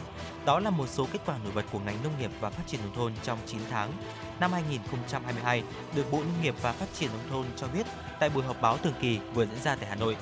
Theo Bộ Nông nghiệp và Phát triển nông thôn, 9 tháng năm 2022, mặc dù ngành nông nghiệp nông thôn thực hiện kế hoạch trong điều kiện thời tiết diễn biến phức tạp, giá vật tư, nguyên liệu đầu vào và phục vụ sản xuất nông nghiệp bao gồm xăng dầu, phân bón, thức ăn chăn nuôi v.v. tăng mạnh những tháng đầu năm. Khủng hoảng lương thực toàn cầu ngày càng tăng bởi tác động kép của xung đột Nga-Ukraine. Tuy nhiên, ngành nông nghiệp đã chủ động phối hợp với các bộ ngành địa phương tập trung triển khai các giải pháp đồng bộ, quyết liệt và linh hoạt. Như vậy, nông nghiệp vẫn tăng trưởng khá, năng suất sản lượng nhiều sản phẩm chủ lực tăng, đảm bảo đủ nguồn cung lương thực thực phẩm, hàng hóa thiết yếu, góp phần vào tăng trưởng chung của kinh tế cả nước. Theo cập nhật mới nhất từ Tổng cục Thống kê, trong 8 tháng vừa qua, xuất khẩu và nhập khẩu mặt hàng sắt thép đều giảm, trong khi xuất khẩu sắt thép giảm đến 30%, nhập khẩu sắt thép chỉ giảm khoảng 8%. Lượng xuất khẩu giảm hơn nhập khẩu rất nhiều, khiến mặt hàng sắt thép nhập siêu tăng 1,7 triệu tấn. Những biến động của kinh tế thế giới tác động là lý do khiến thị trường thay đổi khá nhanh. Lạm phát và suy thoái kinh tế toàn cầu đã làm giảm nhu cầu sắt thép ở một số thị trường là đối tác chính của Việt Nam. Tuy nhiên, tại thị trường trong nước, Việt Nam hồi phục khá nhanh sau dịch bệnh. Do đó, nhu cầu tăng đầu tư, xây dựng cơ bản cao, dẫn đến tiêu thụ sắt thép lớn. Dù nhập siêu, tuy nhiên, theo Sở Giao dịch Hàng hóa Việt Nam, cả xuất khẩu và nhập khẩu sắt thép đều đang tiếp tục giảm trong bối cảnh tiêu thụ nội địa và thế giới trong nhiều tháng đang tương đối yếu. Trong khi đó, nguồn cung thép tại Việt Nam vẫn dồi dào, lượng hàng tồn kho còn nhiều. Thưa quý vị và vừa rồi là những tin tức đáng quan tâm trong buổi trưa ngày hôm nay. Sẽ còn rất là nhiều những tin tức và phần tọa đàm ở phần sau của chương trình. Nhưng bây giờ thì chúng ta hãy cùng nhau thư giãn với một giai điệu âm nhạc, ca khúc Trời Hà Nội xanh qua tiếng hát của Nguyễn Ngọc Anh và Oplus. xanh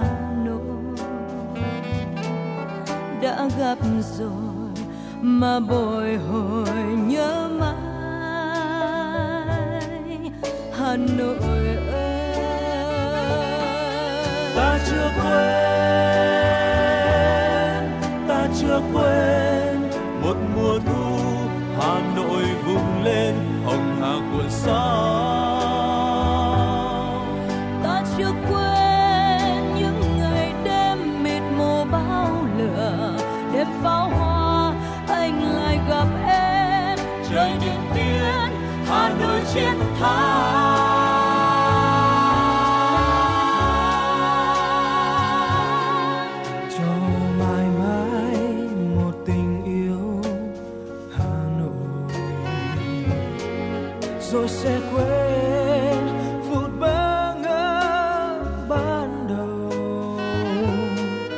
Tiếng người nói xôn xao mùa xuân tới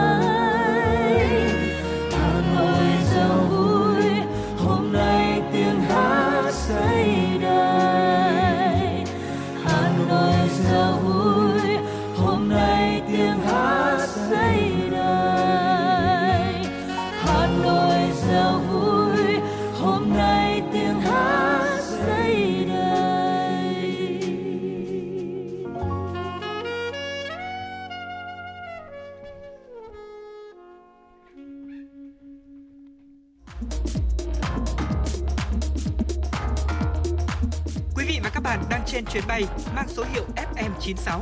Hãy thư giãn, chúng tôi sẽ cùng bạn trên mọi cung đường. Hãy giữ sóng và tương tác với chúng tôi theo số điện thoại 024 3773 6688.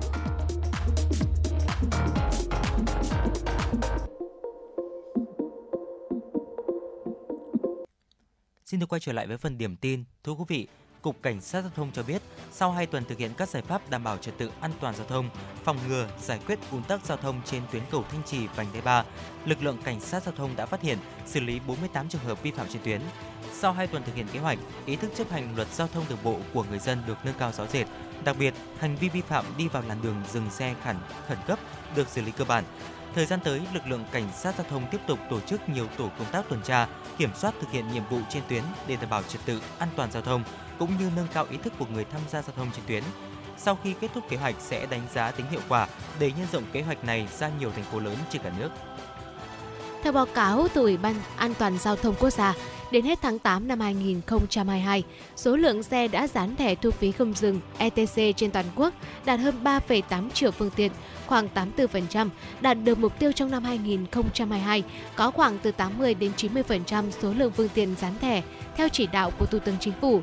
Đến thời điểm hiện tại, toàn bộ 141 trạm thu phí trên toàn quốc đủ điều kiện triển khai, lắp đặt, hoàn thiện thiết bị thu phí ETC với tổng số 801.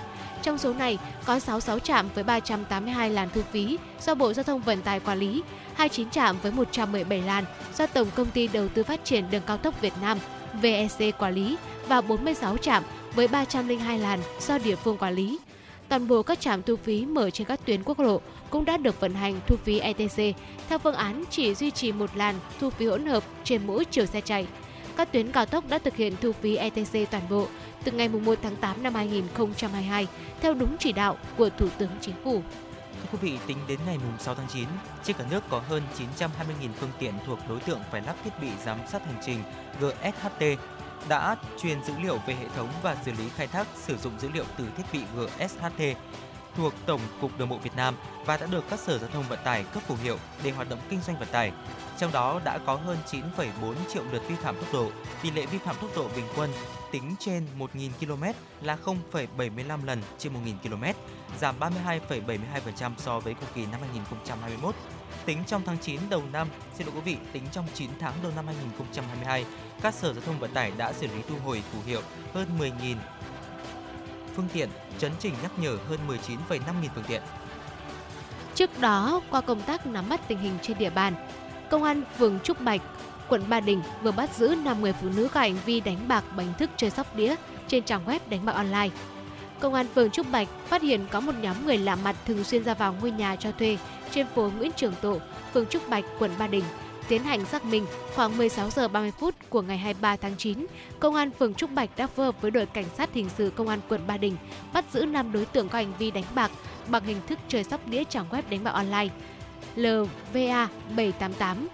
Các đối tượng đều trú tại Hà Nội bao gồm Trần Thị Mờ sinh năm 1967, Nguyễn Thị Tuyết Mờ sinh năm 1957 ở quận Ba Đình, Vũ Thị Y sinh năm 1962, Nguyễn Thị Ca sinh năm 1952, Đặng Thị Thanh Tê sinh năm 1962 cùng chú tại quận Hai Bà Trưng.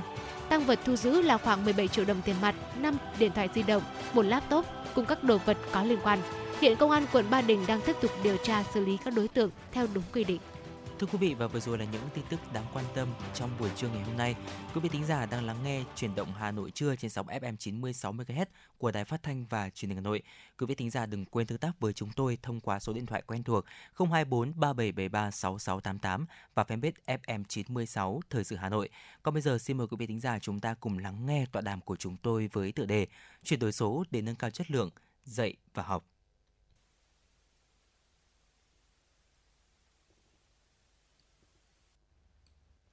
Thưa quý vị và các bạn, nâng cao chất lượng nguồn nhân lực đáp ứng yêu cầu quá trình chuyển đổi số quốc gia là một trong những mục tiêu được Đại hội đại biểu lần thứ 17, nhiệm kỳ 2020-2025 Đảng bộ thành phố Hà Nội đề ra.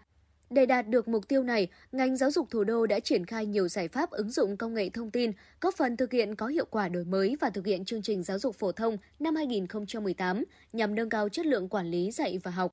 Trong chương trình tọa đàm ngày hôm nay, chúng tôi đã có cuộc trao đổi với các vị khách mời về vấn đề chuyển đổi số để nâng cao chất lượng dạy và học. Xin trân trọng giới thiệu bà Nguyễn Thị Thu Hương, Phó trưởng phòng Giáo dục và Đào tạo quận Hà Đông. Bà Lê Minh Nguyệt, Hiệu trưởng Trường Trung học cơ sở Lê Lợi, quận Hà Đông. Ông Nguyễn Văn Tám, Phó trưởng phòng Giáo dục và Đào tạo quận Hai Bà Trưng. Xin cảm ơn các vị khách mời đã nhận lời tham gia chương trình của chúng tôi. Và câu hỏi đầu tiên được dành cho ông Nguyễn Văn Tám ạ. Ông đánh giá như thế nào về thực trạng con người và cơ sở vật chất hiện nay trong chuyển đổi số? À, với cái uh, chuyển đổi số thì cũng là một cái bước tiến lớn trong uh, cái việc uh, thay đổi cái xã hội. Uh, chúng ta đang trong cái giai đoạn mà của cách mạng 4.0 cái uh, các cái chủ trương chính sách chiến lược chuyển đổi số của uh, quốc gia thì cũng đã rất rõ ràng và nó cũng đã đang được thực hiện một cách uh, tương đối đồng bộ với tất cả các ngành. Vâng. trong đó có ngành giáo dục. Thì đối với giáo dục thì chúng tôi cũng xác định ngay cái chuyển đổi số. Nó còn phải tiến uh, nhanh hơn mạnh hơn nữa. Uh, và những cái yếu tố để tạo ra cái chuyển đổi số mạnh mẽ nó gồm hai cái nhân tố cơ bản. Đó là nguồn lực về con người và cái thứ hai đó là cái nguồn lực về cơ sở vật chất trong cái nguồn lực về con người thì cho đến thời điểm này ờ, cũng đã ờ, tương đối cái nguồn nhân lực để ờ, có đủ cái năng lực để hòa nhập vào cái chuyển đổi số mạnh mẽ là cũng tương đối đầy đủ. Nguồn lực về cơ sở vật chất thì ở đâu đó vẫn còn có những khu vực khó khăn. Chúng tôi tham dự những cái hội nghị của uh, cấp uh, thành phố thì những cái vùng sâu vùng xa của Hà Nội thì cái việc này để mà thực hiện được thì cũng còn những khó khăn nhất định. Tuy nhiên là ờ, ở giữa thủ đô thì chúng ta lại phải có nhiều cái thuận lợi để có thể tăng tốc trong chuyển đổi số trong giáo dục.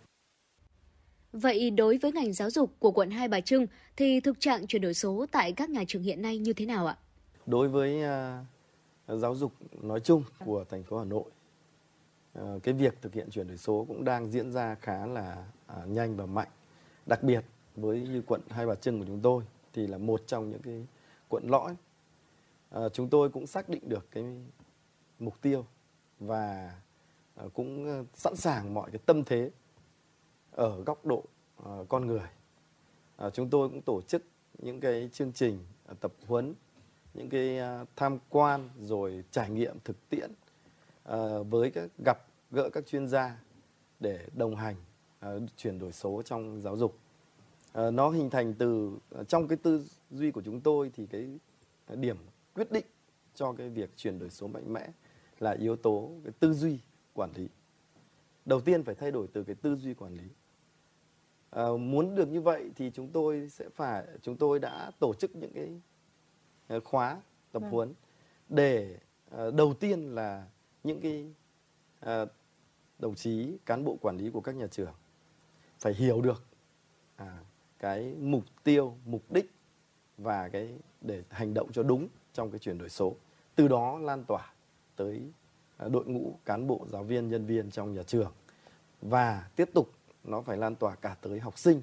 Bởi vì chuyển đổi số trong giáo dục đến cái đích cuối cùng là làm cho cái môi trường giáo dục trở lên tiện lợi hơn tốt hơn so với cái hiện tại Thì đấy là mục đích của chúng tôi Dạ vâng, thưa bà Nguyễn Thị Thu Hương ạ, có thể nói chuyển đổi số trong giáo dục đã mở ra hướng đi mới với không gian học tập và một nền giáo dục mở, hướng tới chất lượng toàn diện.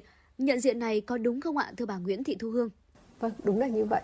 Theo à, cá nhân tôi thì với cái việc chuyển đổi số hiện nay đúng là một ờ, Ờ, bước đột phá và cũng là một cái bước đi đúng đắn để ờ, thúc đẩy được cái nâng cao chất lượng giáo dục trong các nhà trường.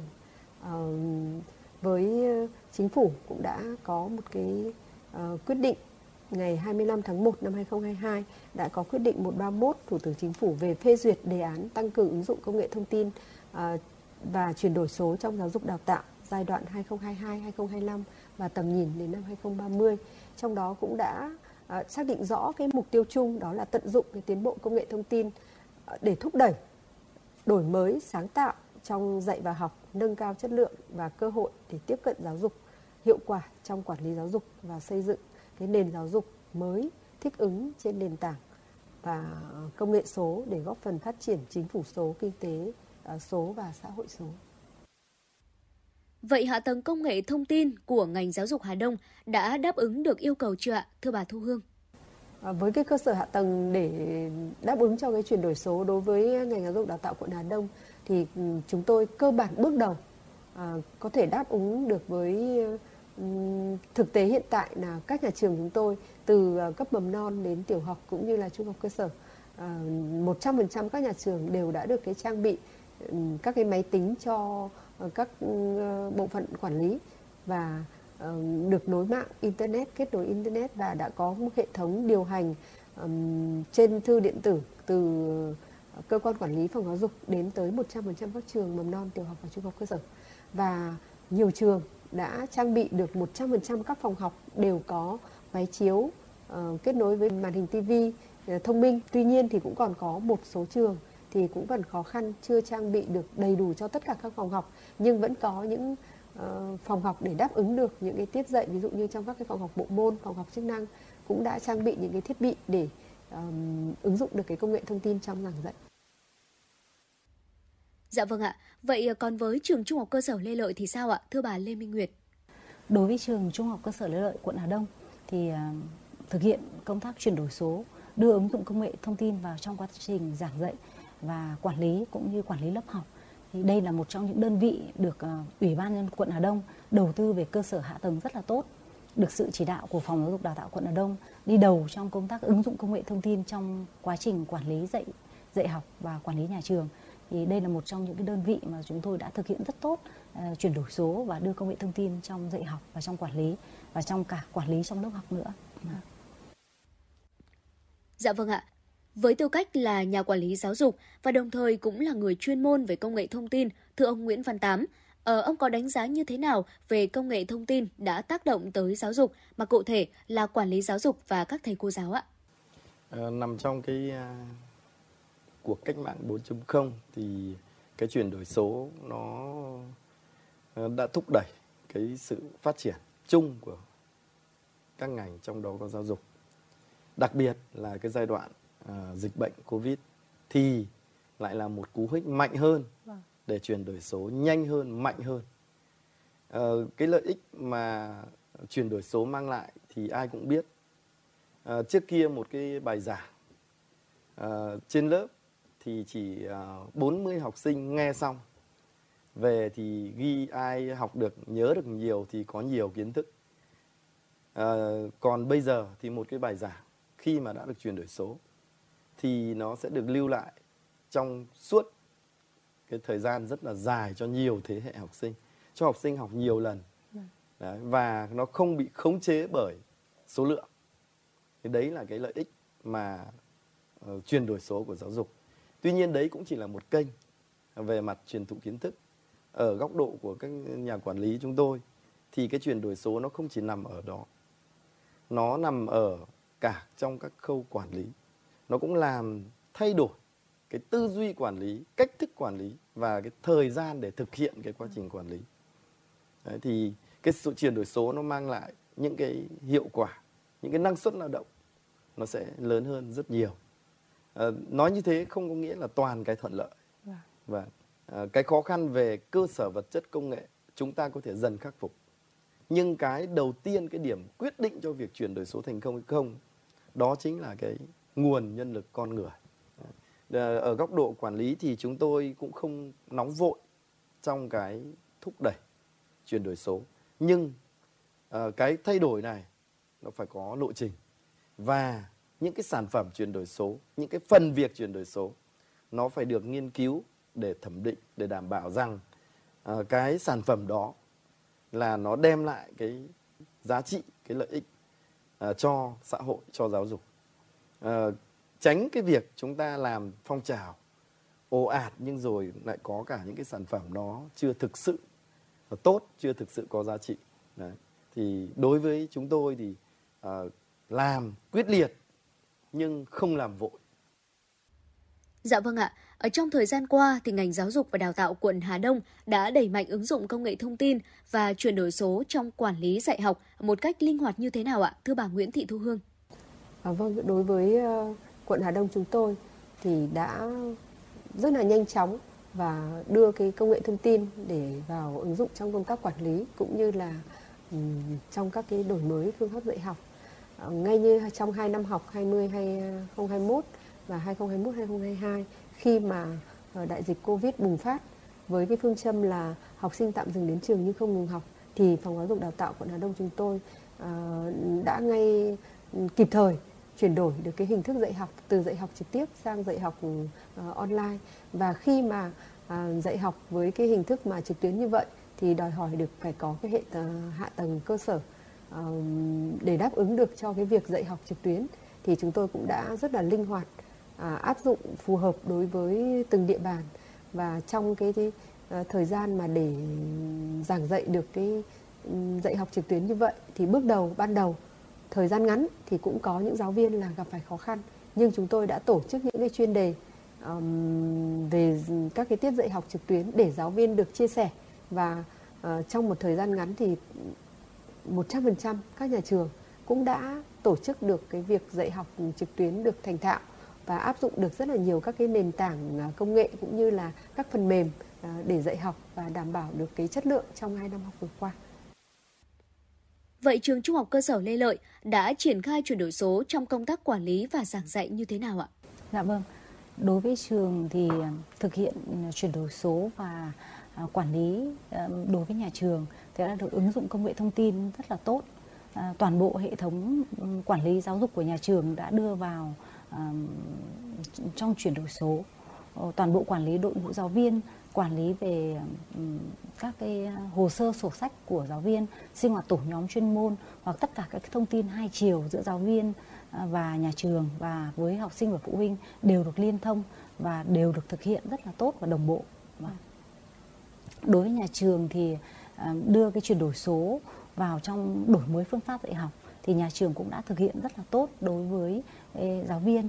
Ban giám hiệu nhà trường đã chỉ đạo rất là sát sao ngay từ đầu năm học, à, kể cả là dạy trực tiếp hay là dạy online trong mùa dịch trong hai năm vừa qua thì trường trung học cơ sở Lê Lợi trong quận Hà Đông có thể nói là đơn vị đầu tiên à, đứng đầu để thực hiện cái công tác chuyển đổi số áp dụng vào trong dạy học vào trong quản lý của nhà trường và đặc biệt là tại các lớp học nữa. Khi mà thực hiện ứng dụng công nghệ thông tin và chuyển đổi số thì vấn đề đảm bảo an toàn an ninh thông tin sẽ là rất quan trọng và quận Hà Đông đã thực hiện vấn đề này như thế nào ạ? Ờ, phải nói là với khi mà cái um, internet rồi mạng xã hội phát triển và cái uh, chuyển đổi số cũng như ứng dụng công nghệ thông tin thì cái việc an toàn đó là phải đặt lên hàng đầu. Thứ nhất là về bảo quản dữ liệu, uh, lưu trữ dữ liệu rồi uh, để không bị những cái tác động xấu vào cái mạng xã hội đó. Thì đối với chúng tôi trong năm vừa qua thì công tác mà tuyên truyền chúng tôi rất là coi trọng. Đó là cái uh, phổ biến cái luật an ninh mạng. Uh, chúng tôi đã phối hợp với bên uh, an ninh của quận Hà Đông đã tuyên truyền và phổ biến tới ờ, 100% các trường với cán bộ, giáo viên và à, có những cái hình thức sân khấu hóa ờ, và những cái hình thức mà để tuyên truyền để cho dễ đi vào cái nhận thức của học sinh tới tất cả các trường học. Và sau cái đợt ừ, triển khai đó thì cũng đã có những cái ờ, được ừ, tiếp thu được cái, tiếp cận được với cái luật an ninh mạng rất là cụ thể và chi tiết để từ đó là cán bộ giáo viên cũng như là học sinh sẽ sử dụng được cái thực hiện trong cái an ninh mạng được đảm bảo an toàn. Để triển khai ứng dụng công nghệ thông tin và chuyển đổi số thì nguồn nhân lực của ngành đã đáp ứng được chưa ạ? À, xin mời bà Thu Hương. À, phải nói là ờ, để có mà được ứng dụng công nghệ thông tin cũng như là để mà đáp ứng được cái chuyển đổi số thì đúng là cái nguồn nhân lực chính là cái điều kiện tiên quyết ban đầu.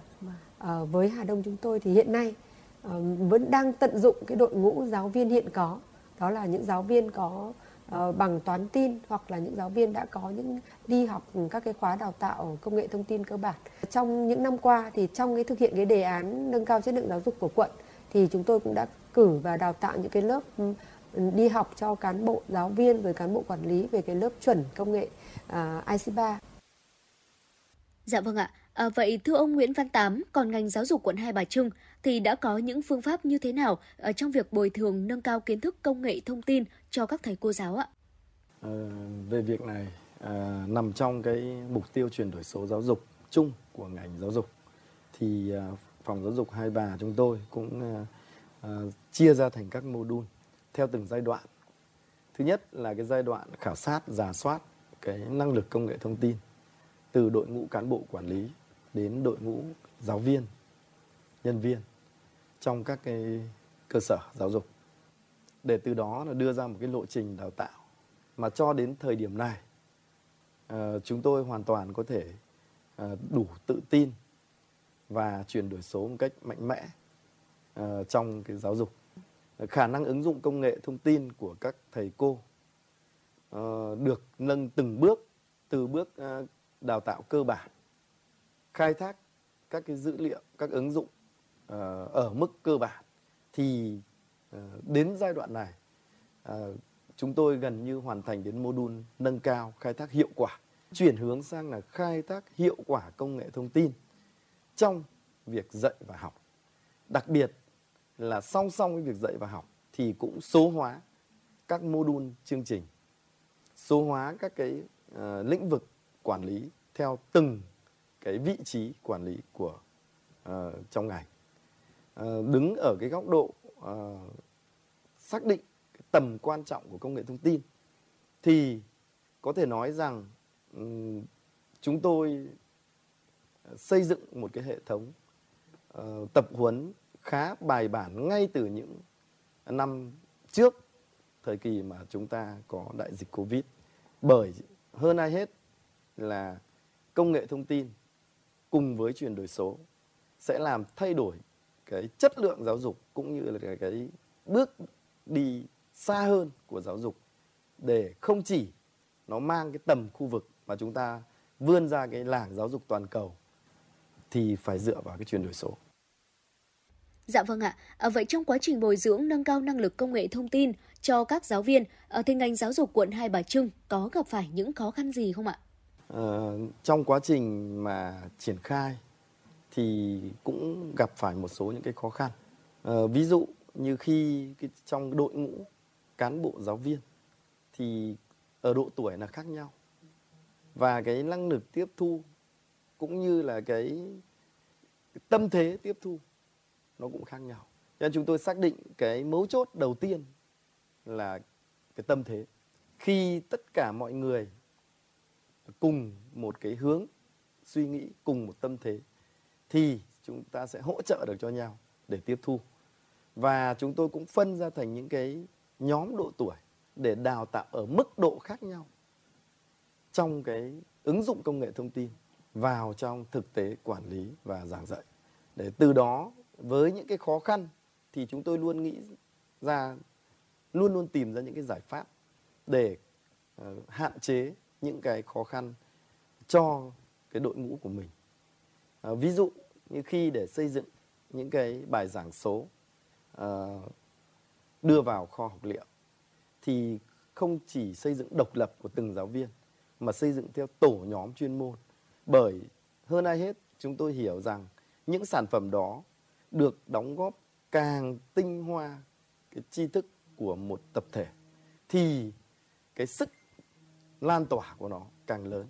Và uh, ngay từ đầu tôi đã xác định ngay là làm quyết liệt nhưng không làm vội vã. Dạ vâng ạ, à, và chúng tôi cũng muốn được lắng nghe ý kiến của trường Trung học cơ sở Lê Lợi, ở thưa bà Lê Minh Nguyệt. Dạ vâng, đối với trường Trung học cơ sở Lê Lợi thì đội ngũ giáo viên của nhà trường về công nghệ thông tin thì họ sự các đồng chí giáo viên đã ứng dụng rất là tốt. Cái thứ hai đã là đội ngũ giáo viên trong nhà trường cũng đã được tuyển chọn và lực lượng giáo viên trẻ cũng rất là đông.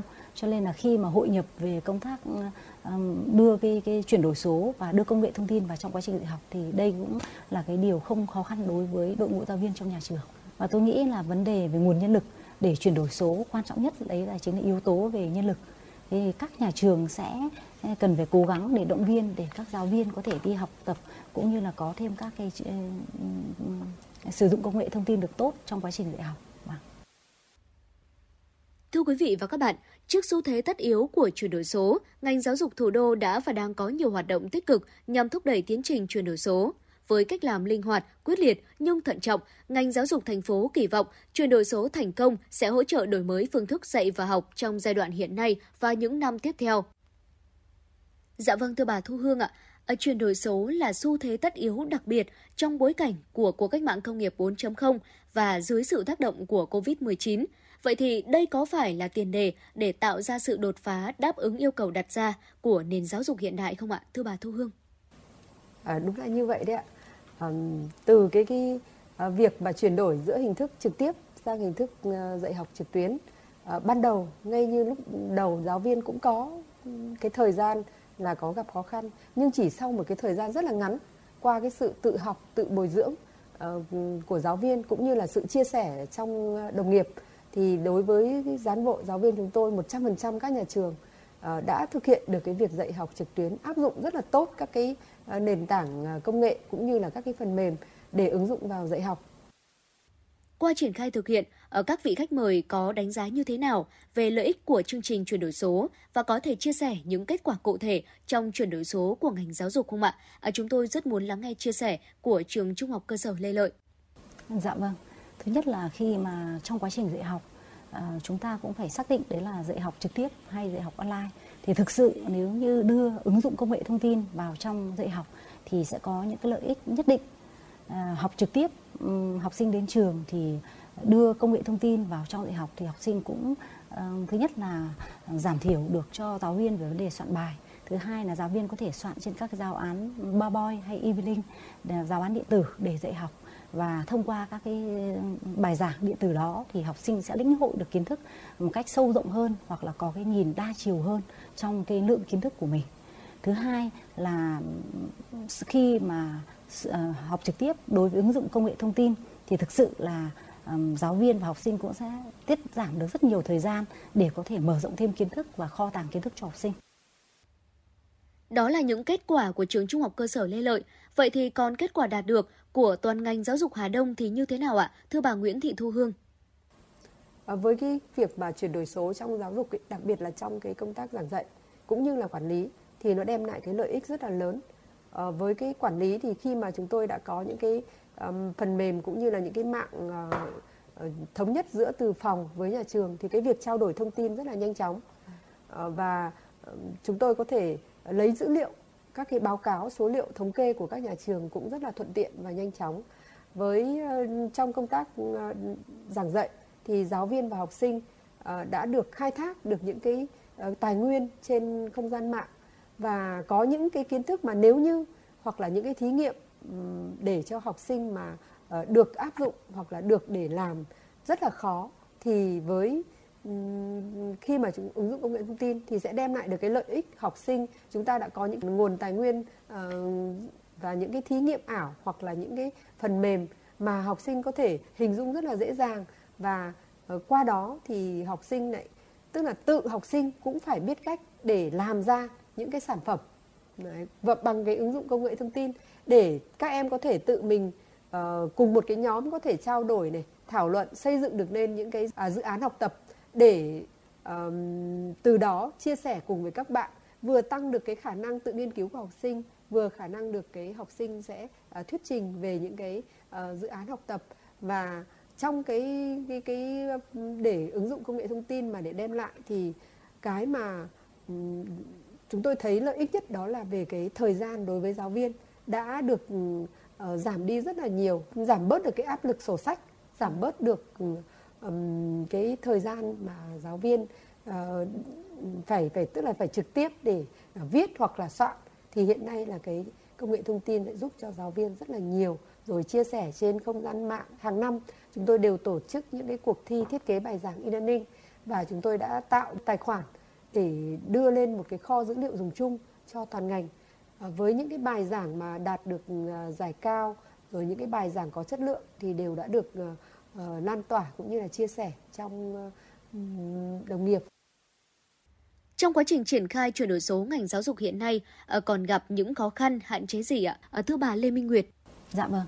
Đối với trường Trung học cơ sở Lê Lợi thì ban đầu đương nhiên cũng có những khó khăn bởi vì ví dụ như về cơ sở vật chất, về thiết bị dạy học sẽ được đồng bộ hóa cùng với đường nối ờ, mạng internet. Thứ hai là một số đội ngũ, ít giáo viên thôi mà lớn tuổi, thì cái vấn đề mà học, trao dồi về công nghệ thông tin ờ, trong quá trình soạn giảng, ba boy hay trong quá trình thực hiện các phần mềm à, kiểm tra đánh giá thì có đôi chút khó khăn nhưng chúng tôi cũng có những giải pháp đó là giáo viên sẽ tương trợ và hỗ trợ cho nhau trong quá trình à, tiếp cận cái, cái công nghệ 4.0 đưa vào trong giáo dục và ứng dụng công nghệ thông tin. Thì đến giờ phút này thì đa phần giáo viên của trường chúng tôi cũng đã áp dụng rất là tốt về công nghệ thông tin có thể là một trong những đơn vị đứng đầu trong quận Hà Đông à, đối với đội ngũ giáo viên được tập huấn được sự chỉ đạo của phòng à, kết hợp với công ty à, FPT để đưa cái phần mềm giáo dục vào trong dạy học và đưa cái phần mềm của FPT vào kiểm tra đánh giá và trong năm học mà hai năm vừa qua đối với dịch bệnh thì trường chúng tôi đã thực hiện rất tốt về vấn đề kiểm tra đánh giá trong mùa dịch. Vâng. Vậy để tiếp tục đẩy mạnh chuyển đổi số ngành giáo dục, Hà Đông cần tập trung các giải pháp nào ạ, thưa bà Thu Hương? À, đối với à, toàn ngành giáo dục đào tạo của quận Hà Đông chúng tôi thì trong cái việc ứng dụng công nghệ thông tin, các nhà trường đã rất chú trọng và trong những năm qua thì cái ờ, việc mà ứng dụng công nghệ thông tin đã đem lại hiệu quả rất tốt. Tuy nhiên thì cũng đang còn có rất nhiều thách thức và khó khăn.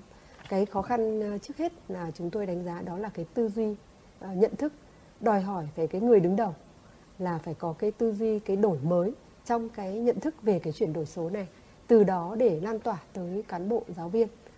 Cái khó khăn tiếp theo đó là đặt ra đó là về cái ngân sách để chi cho cái um, cơ sở hạ tầng cho cái chuyển đổi số.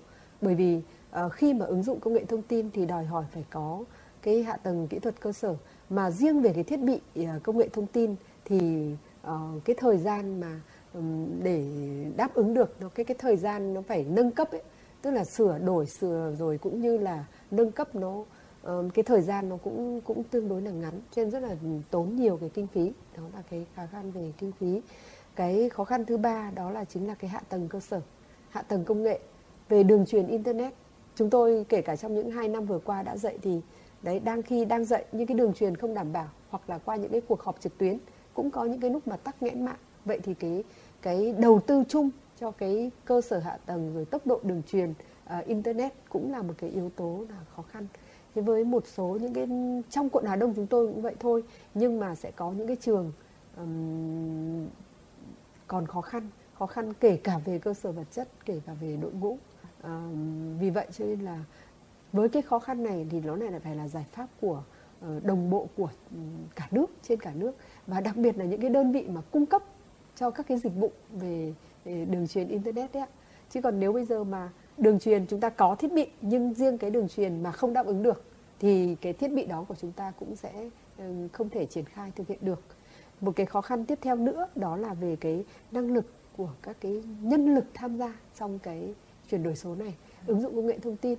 Vậy thì cái nguồn nhân lực đó vừa đã là tự bồi dưỡng rồi được đào tạo nâng cao ờ, đi đào tạo rồi. Thế nhưng một cái lực lượng mà chuyên gọi là chuyên nghiệp về cái ờ, nền tảng cho cái ứng dụng công nghệ thông tin này thì chúng tôi thấy cũng đang rất là khó khăn. Um, một cái khó khăn nữa đó là mà nó gây cản trở cho cái sự chuyển đổi số trong cái của ngành giáo dục Hà Đông nói riêng nhưng tôi nghĩ nó cũng sẽ là một cái khó khăn của trên của các cái đơn vị ờ, chung nữa. Đó là về cái rào cản về cái mặt pháp lý và cái quy trình để chuyển đổi số. Chưa có một cái cái tức là văn bản hướng dẫn ví dụ như chúng tôi uh, tham mưu với ủy ban quận về một cái ờ, kế hoạch hoặc là một cái đề án cho chuyển đổi thành trường học thông minh. Vậy thì phải căn cứ vào đâu? Để đề ra là đối với trường học thông minh chúng tôi phải cần uh, có những cái gì tiêu chí là như thế nào thì để đạt được và cái cơ sở hạ tầng đòi hỏi là phải như thế nào thì đó là một trong những cái khó khăn mà chúng tôi mong muốn sẽ được có một cái uh, quy trình cái chiến lược cụ thể của các cái cấp lãnh đạo để khi mà các cơ sở giáo dục áp dụng thì sẽ có mình có một cái bộ gọi như là bộ uh, tiêu chuẩn để mình áp dụng và uh, trên cơ sở đó thì chúng ta mới ra được nguồn nhân lực này, ra được uh, cơ sở hạ tầng. Và từ đó thì cái chuyển đổi số mới đem lại cái hiệu quả và cái ngân sách phải được quan tâm. Bởi vì không thể như là dạy học bình thường. À, với dạy học bình thường thì chúng ta thấy là dạy học trực tiếp thì cái cái cơ cái cái nguồn kinh phí hiện nay là đang áp dụng vẫn là với hình thức là dạy học trực tiếp. Vậy thì khi chúng ta chuyển đổi số với ứng dụng công nghệ thông tin thì cái nguồn ngân sách đó phải được quan tâm như thế nào để đáp ứng được cho cái chuyển đổi số trong giáo dục ừ, trong thời gian sắp tới Dạ vâng, à, xin được cảm ơn những chia sẻ của các vị khách mời. Thưa quý vị, ngành giáo dục những năm qua đã đẩy mạnh ứng dụng công nghệ thông tin trong dạy học và quản lý, đạt được nhiều kết quả quan trọng. Trước yêu cầu chuyển đổi số đang diễn ra mạnh mẽ, ngành giáo dục xác định sứ mệnh tiên phong trong thực hiện nhiệm vụ này, có phần rút ngắn quá trình đổi mới, nâng cao chất lượng giáo dục, có phần tích cực vào quá trình chuyển đổi số quốc gia. Và một lần nữa xin được trân trọng cảm ơn các vị khách mời đã tham gia chương trình của chúng tôi. Xin hẹn gặp lại quý vị trong những chương trình sau. Dạ vâng ạ, một lần nữa xin được cảm ơn các vị khách mời, uh, phóng viên Minh Thơm cũng như là phát thanh viên Thu Thảo với tọa đàm chủ đề chuyển đổi số để nâng cao chất lượng dạy và học. Và thưa quý vị, tọa đàm vừa rồi cũng đã khép lại hai tiếng trực tiếp của chuyển động Hà Nội trưa ngày hôm nay. Chúng tôi sẽ quay trở lại với quý vị tính giả trong khung giờ chiều nay từ 16 đến 18 giờ. Chương trình ngày hôm nay được thực hiện bởi chỉ đạo nội dung Nguyễn Kim Khiêm, chỉ đạo sản xuất Nguyễn Tiến Dũng, tổ chức sản xuất Lê Xuân Luyến, biên tập Trà My, MC Quang Minh Bảo Trâm, thư ký Thu Vân, kỹ thuật viên Bảo Tuấn. Và chúng tôi cũng xin được hẹn gặp lại quý vị trong khung giờ từ 16 đến 18 giờ chiều nay. Thân ái, chào tạm biệt.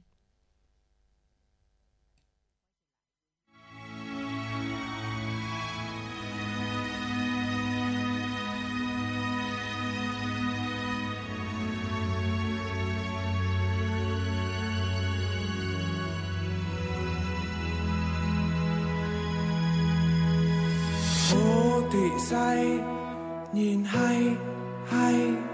Sao tôi mắt cứ cay cay như mấy người không gặp may? Phố thị đông, người đông đông.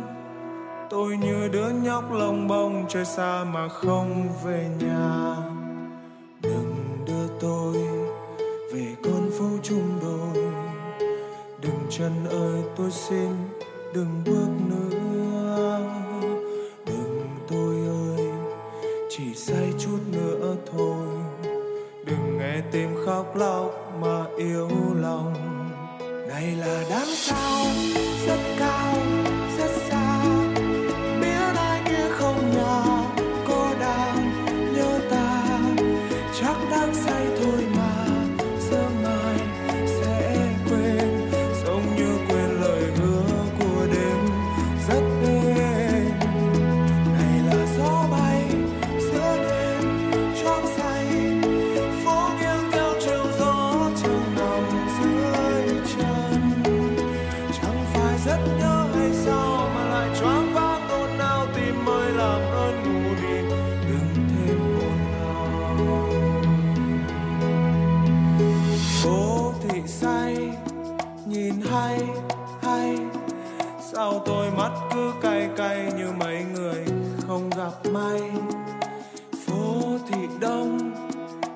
đông đông. Tôi như đứa nhóc lông bông chơi xa mà không về nhà.